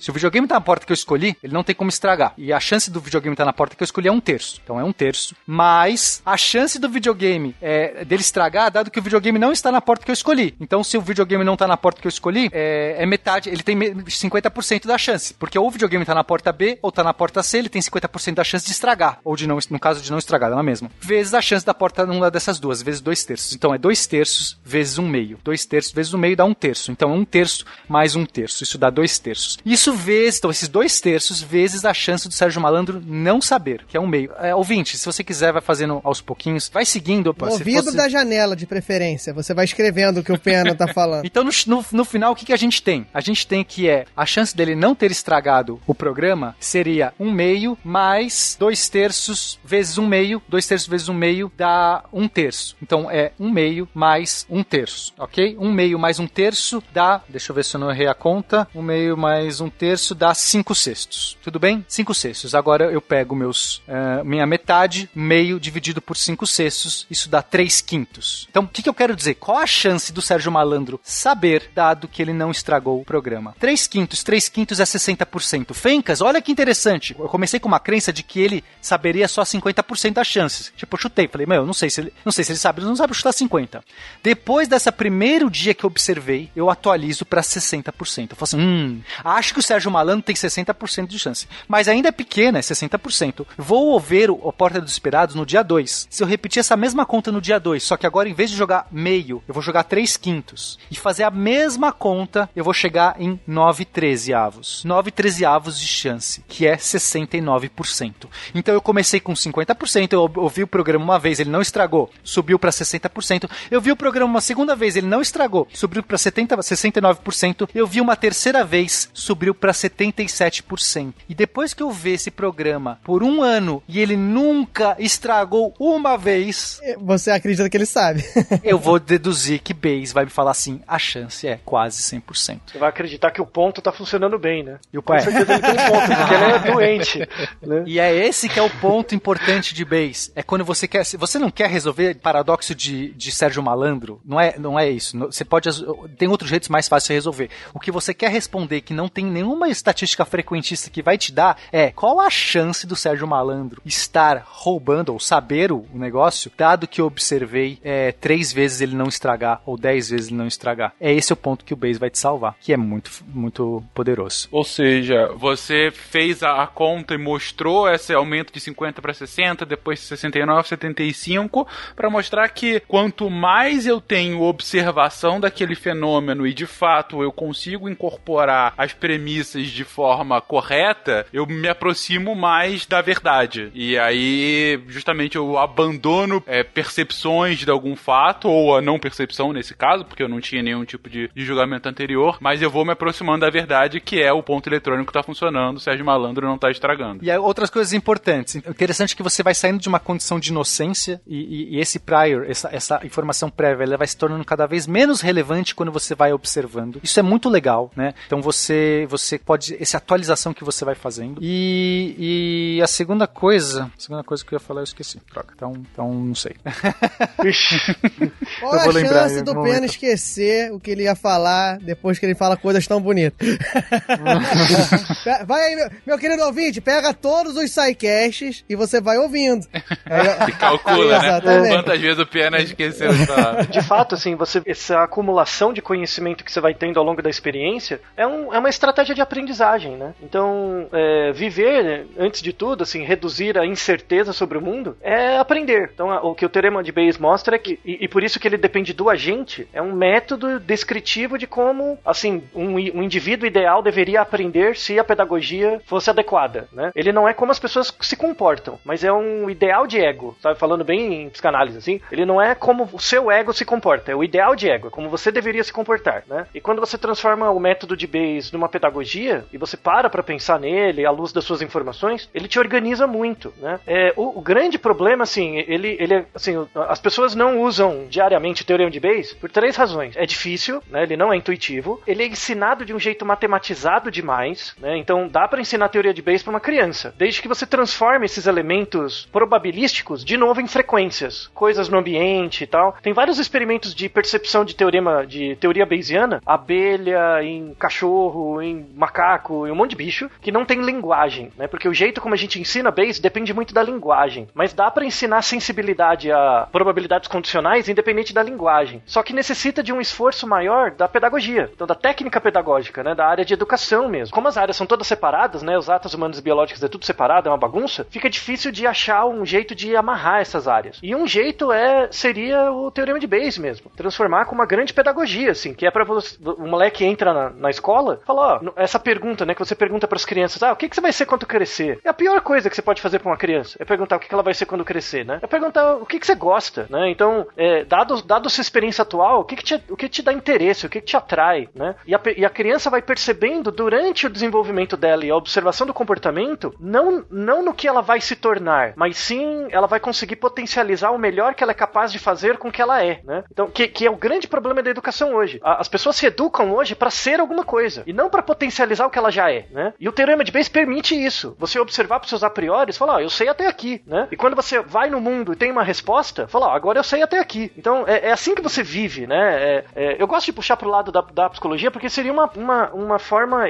existencial de perceber a realidade, de atualizar. Em vez de você ficar acreditando no pai guacha, ficar acreditando no que, sei lá, quem diz, o guru, a internet, o Twitter, sei lá, do que as pessoas dizem, você pegar um pedaço dessa informação e associar com o que você sabe e ir validando aos pouquinhos, né? E, e pra no final você perceber que o objetivo da, da vida, assim, não é você estar certo, mas estar cada vez menos errado. O teorema de Bayes é uma, é uma técnica de manutenção e gestão de erro, né? Quanto mais você experiencia, você nunca vai estar mais certo, mas você sempre vai estar menos errado. Eu gosto muito de falar que é, a, a gente, às vezes mais importante é combater a inocência e assumir as responsabilidades. E as pessoas quando elas são inocentes, quando elas não sabem sobre alguma coisa, você não pode nem atribuir culpa e nem responsabilidade, porque a pessoa não sabe. E a gente tem oportunidades, no nosso dia a dia, nossa vida, a gente tem um monte de oportunidades de não sermos inocentes, de perdermos. A inocência é algo que você só perde, você não ganha. Você começa com toda a inocência do mundo, você nasce, você não sabe nada. E, do- e a sua vida, a sua caminhada, a sua trajetória no mundo é perder inocência sobre as coisas. É isso que você faz. No momento que você perde inocência sobre algo, você adquire responsabilidade, porque agora você, se você, se você não, não assumir a responsabilidade,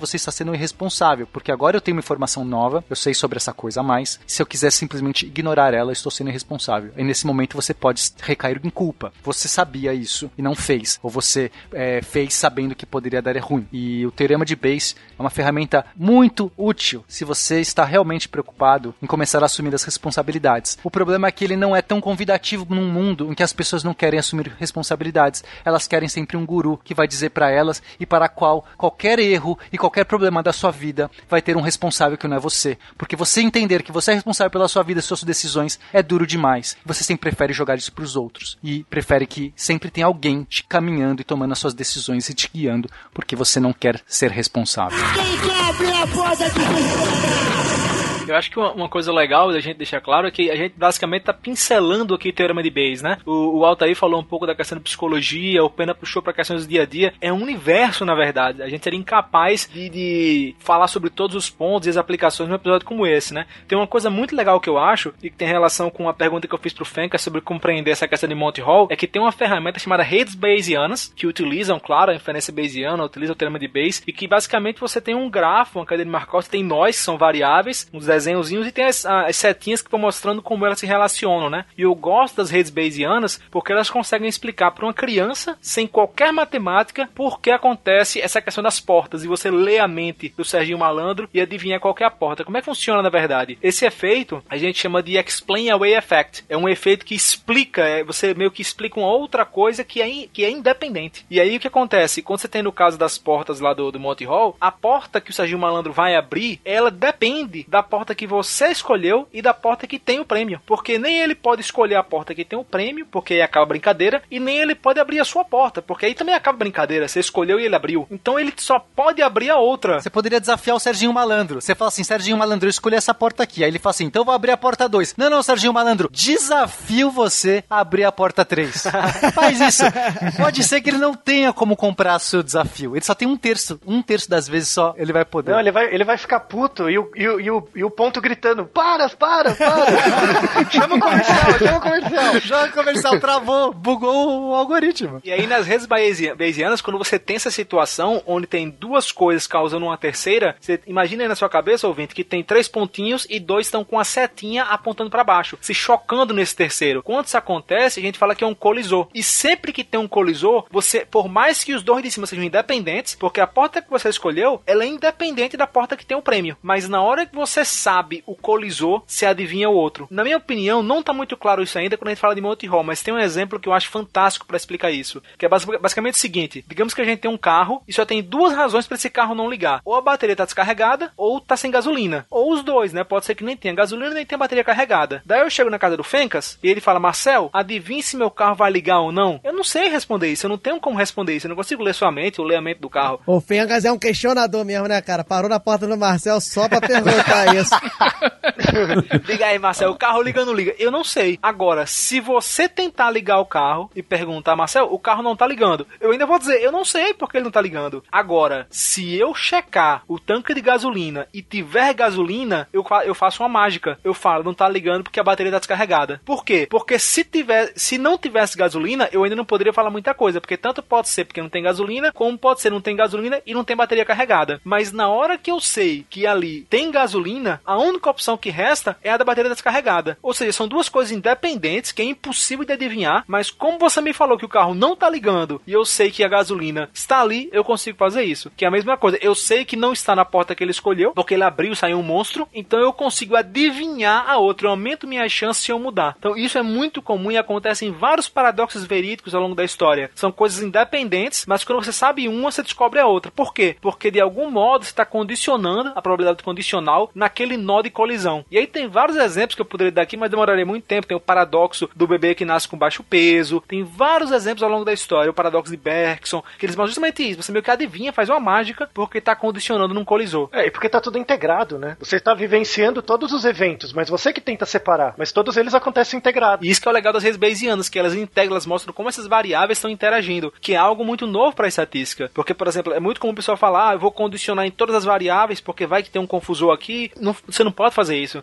Porque se uma delas for um colisor, você está adicionando viés da sua análise. Então, essa é a questão que, que o termo de Bayes traz. Você tem que levar em consideração a- o modo como essas variáveis interagem entre si. Que é, isso é tudo a causalidade, né? E o papo é esse. Tem esse classificador, esse é- o, o, o teorema de Bayes e o Bayes em si, inferência Bayesiana, tudo isso, é muito famoso e utilizado na computação. O pessoal usa uma espécie de teorema de Bayes, que eles chamam de naive Bayes, um Bayes ingênuo, porque eles têm uns pressupostos que são fortes, mas que funcionam. É quem conhece engenharia sabe como é que é, né? Não é assim, mas assim, não- bota três que aguenta, né? Não é o correto, mas segura a onda. E o que acontece é que o naive Bayes, ele é muito utilizado, por exemplo, para você identificar e-mail que é spam. Como é que ele faz isso? Você tem os e-mails lá que são spam e os que não são, você vai treinar, você vai ensinar o seu algoritmo, e ele conta, por exemplo, né, um modo mais grosseiro de falar aqui, quantas palavras, quais as palavras mais comuns no e-mail de spam. Aí você vai ter, é, é, eu falo que e-mail de spam só vem putaria na cabeça, né? Você vem todos aqueles utensílios para auxiliar na sua performance, trouxe esquece dessas palavras e com base nisso, quando você recebe um e-mail que fala muito em é, milhão, me dê seu e-mail pra depositar na sua conta, todas essas coisas, o- ele consegue adivinhar que aquele e-mail é spam. A questão é, pro teorema de Bayes ser adequadamente aplicado desse modo, as palavras teriam que ter pesos relativamente iguais, teriam que ser independentes entre si. Então a ocorrência de depositar e conta tem que ser independente, só que a gente sabe que não é. Geralmente quando fala depositar, vem conta junto. Então, por isso que a gente fala que ele é, que ele é ingênuo, né? Porque tem uns pressupostos muito fortes.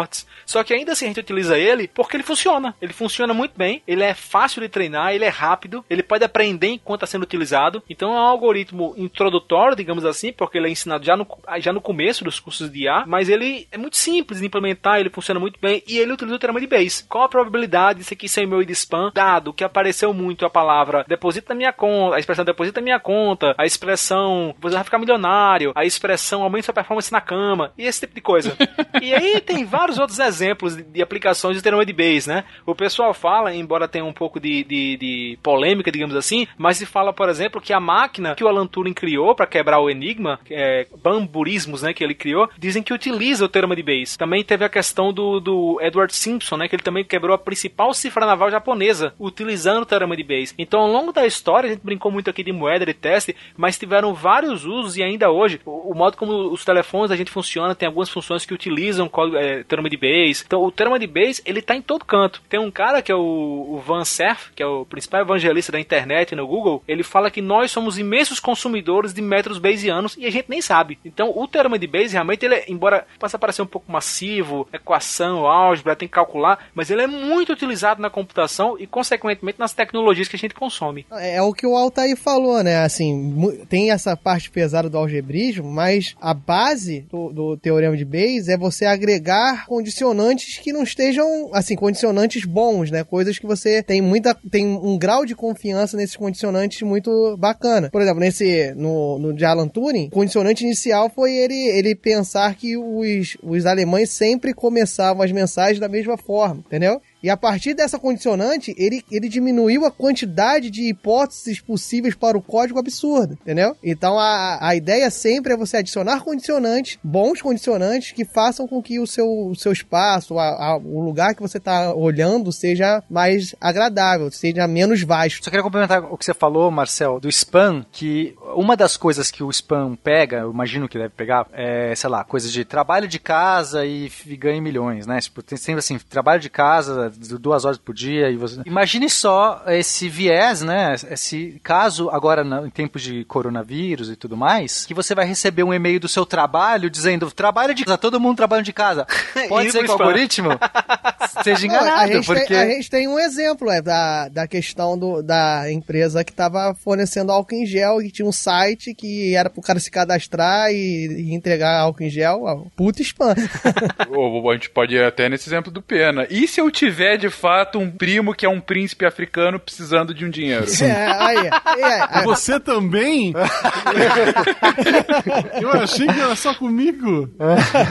Então, o cara realmente nunca vai conseguir se comunicar comigo direito. E aí, agora, um dos últimos pontos que eu queria mencionar, que é sobre essas redes bayesianas, elas têm uma característica que são muito legais do ponto de vista de inteligência, mas que elas são, de certo modo, impraticáveis até na, na tecnologia que a gente tem hoje, né? Que é o que eles chamam de belief propagation, que é o conhecimento, quando atualizar, se distribuir na rede. Isso é um, até um, eu vi um vídeo hoje muito interessante, que é mostrando que nós, nosso cérebro não funciona assim, não somos bayesianos, mas, e, e por uma questão muito óbvia, porque é muito custoso esse- essa propagação, mas que isso explica por que nós somos tão inconsistentes. Porque o que acontece, na verdade, a, a professora que, que falar nesse vídeo, é que nós temos crenças órfãos na gente. Aí um exemplo seria o quê? Você fala que, ah, isso tem que ser assim porque eu sou cristão e a Bíblia fala isso. Só como um exemplo. Eventualmente você deixa de ser cristão. Sei lá, por alguma razão você virou muçulmano, você não, não tem mais religião. Numa, numa rede bayesiana, na hora que você deixa de ser cristão, as suas crenças que dependem de você ser cristão, elas são atualizadas. Você não, se eu não sou mais cristão, eu não acredito mais em alguma coisa relacionada a isso, né? Mas no ser humano isso não acontece. A gente fica com uma porrada de crenças órfãs. Isso que acontece quando a gente tá discutindo com alguém e a pessoa fala: Peraí, Fencas, mas você acabou de dizer. É o duplo pensar que a gente brinca, né? Você acabou de falar que isso aqui é verde, tá falando que agora é azul. Aí você, caramba, é porque eu dizia que era azul quando eu pensava nisso, né? Agora realmente eu acho que é verde. Então, isso é um problema que a gente tem, que a gente tem várias crenças órfãos que não se adaptam com o conhecimento que a gente adquire. E por isso é uma das razões que eu acho tão importante a gente debater, conversar, colocar pra fora, escrever, porque isso é um modo da gente perceber que a gente mudou de, de opinião e atualizar as nossas crenças. Acho que a gente pode chamar isso, você falou, é Belief Propagation, Isso, né? isso. Que é o. Eu acho um nome melhor, é o Não Sei, só sei que foi assim. É um bom que eu acho que explica bem no ponto. Podia ser daltonismo também, se ele trocou as cores.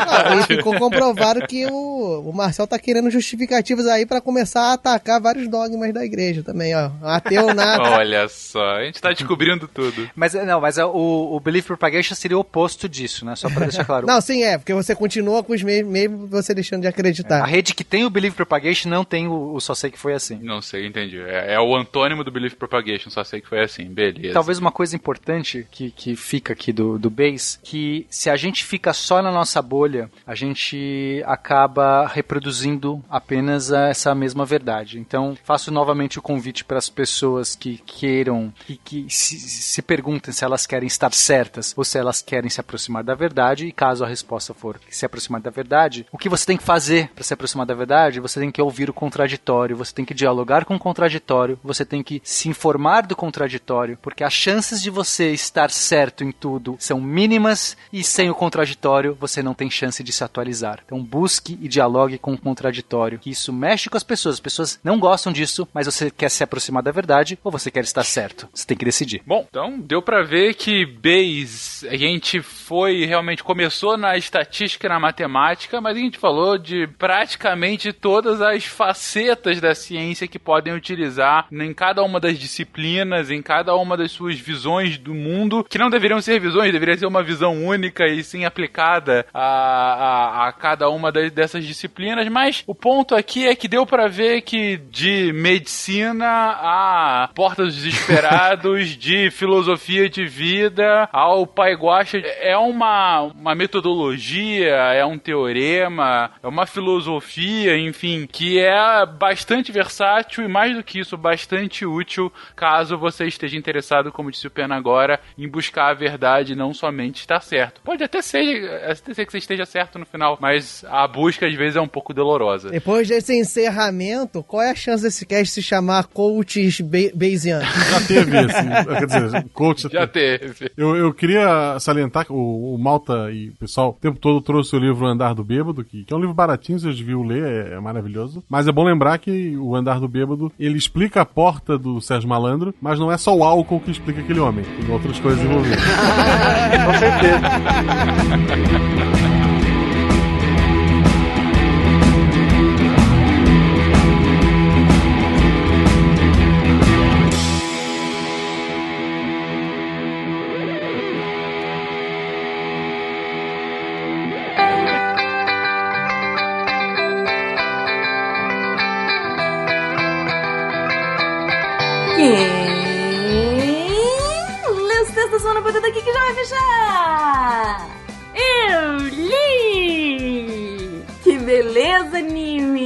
Você achou dos textos dessa semana? Os textos estão assim muito, muito, muito, muito bons!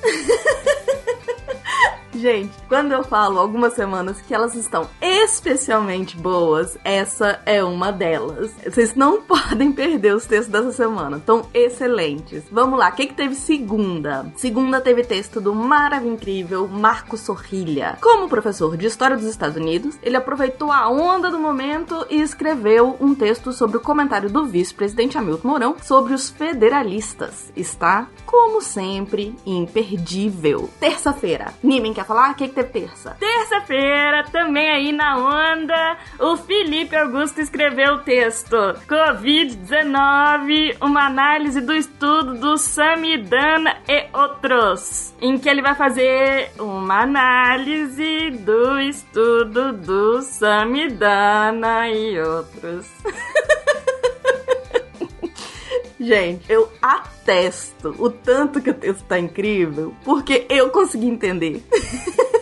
o maravilhoso de trabalhar com divulgação científica é isso. O, o Felipe Augusto ele fez uma análise de um texto que é super complexo, um, um- cheio de números e fórmulas e blues e gráficos, e traz pra gente uma explicação super, super simples. Então, vale muito a pena. Ainda mais porque tava tendo essa zoeira aí sobre esse texto do Samidana. Quarta teve texto de novo redator. E ele já entra arrasando, arrasando. João Paulo de Souza Ferreira explica pra gente as várias áreas de atuação do biomédico. Eu fiquei completamente apaixonada, acho que vocês vão ficar também. Quinta-feira, Anime, quer falar? Quinta-feira teve texto de nova redatora.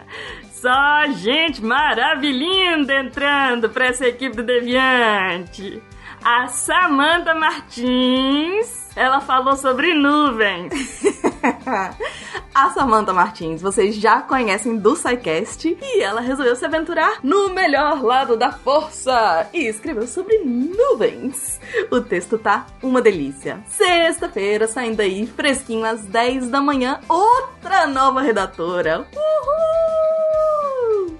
Gabriela Uribe trouxe um texto absolutamente incrível sobre troca de calor. Tá imperdível. Que semana especial. Nimin, onde é que encontra esses textos? Todos os textos você encontra no site deviante.com.br. E lembrando que se você também quer se tornar um redator deviante, é só entrar em contato pelo e-mail contato@scicast.com.br. Aqui é a Debbie Cabral, editora do portal Apagando a Luz da Torre Deviante. E anime!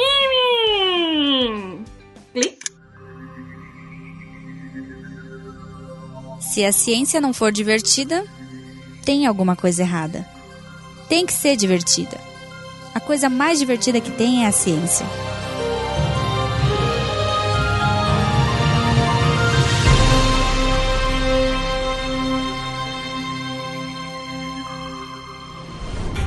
Este programa foi editado por Tapcast. Edições e Produções de Podcast.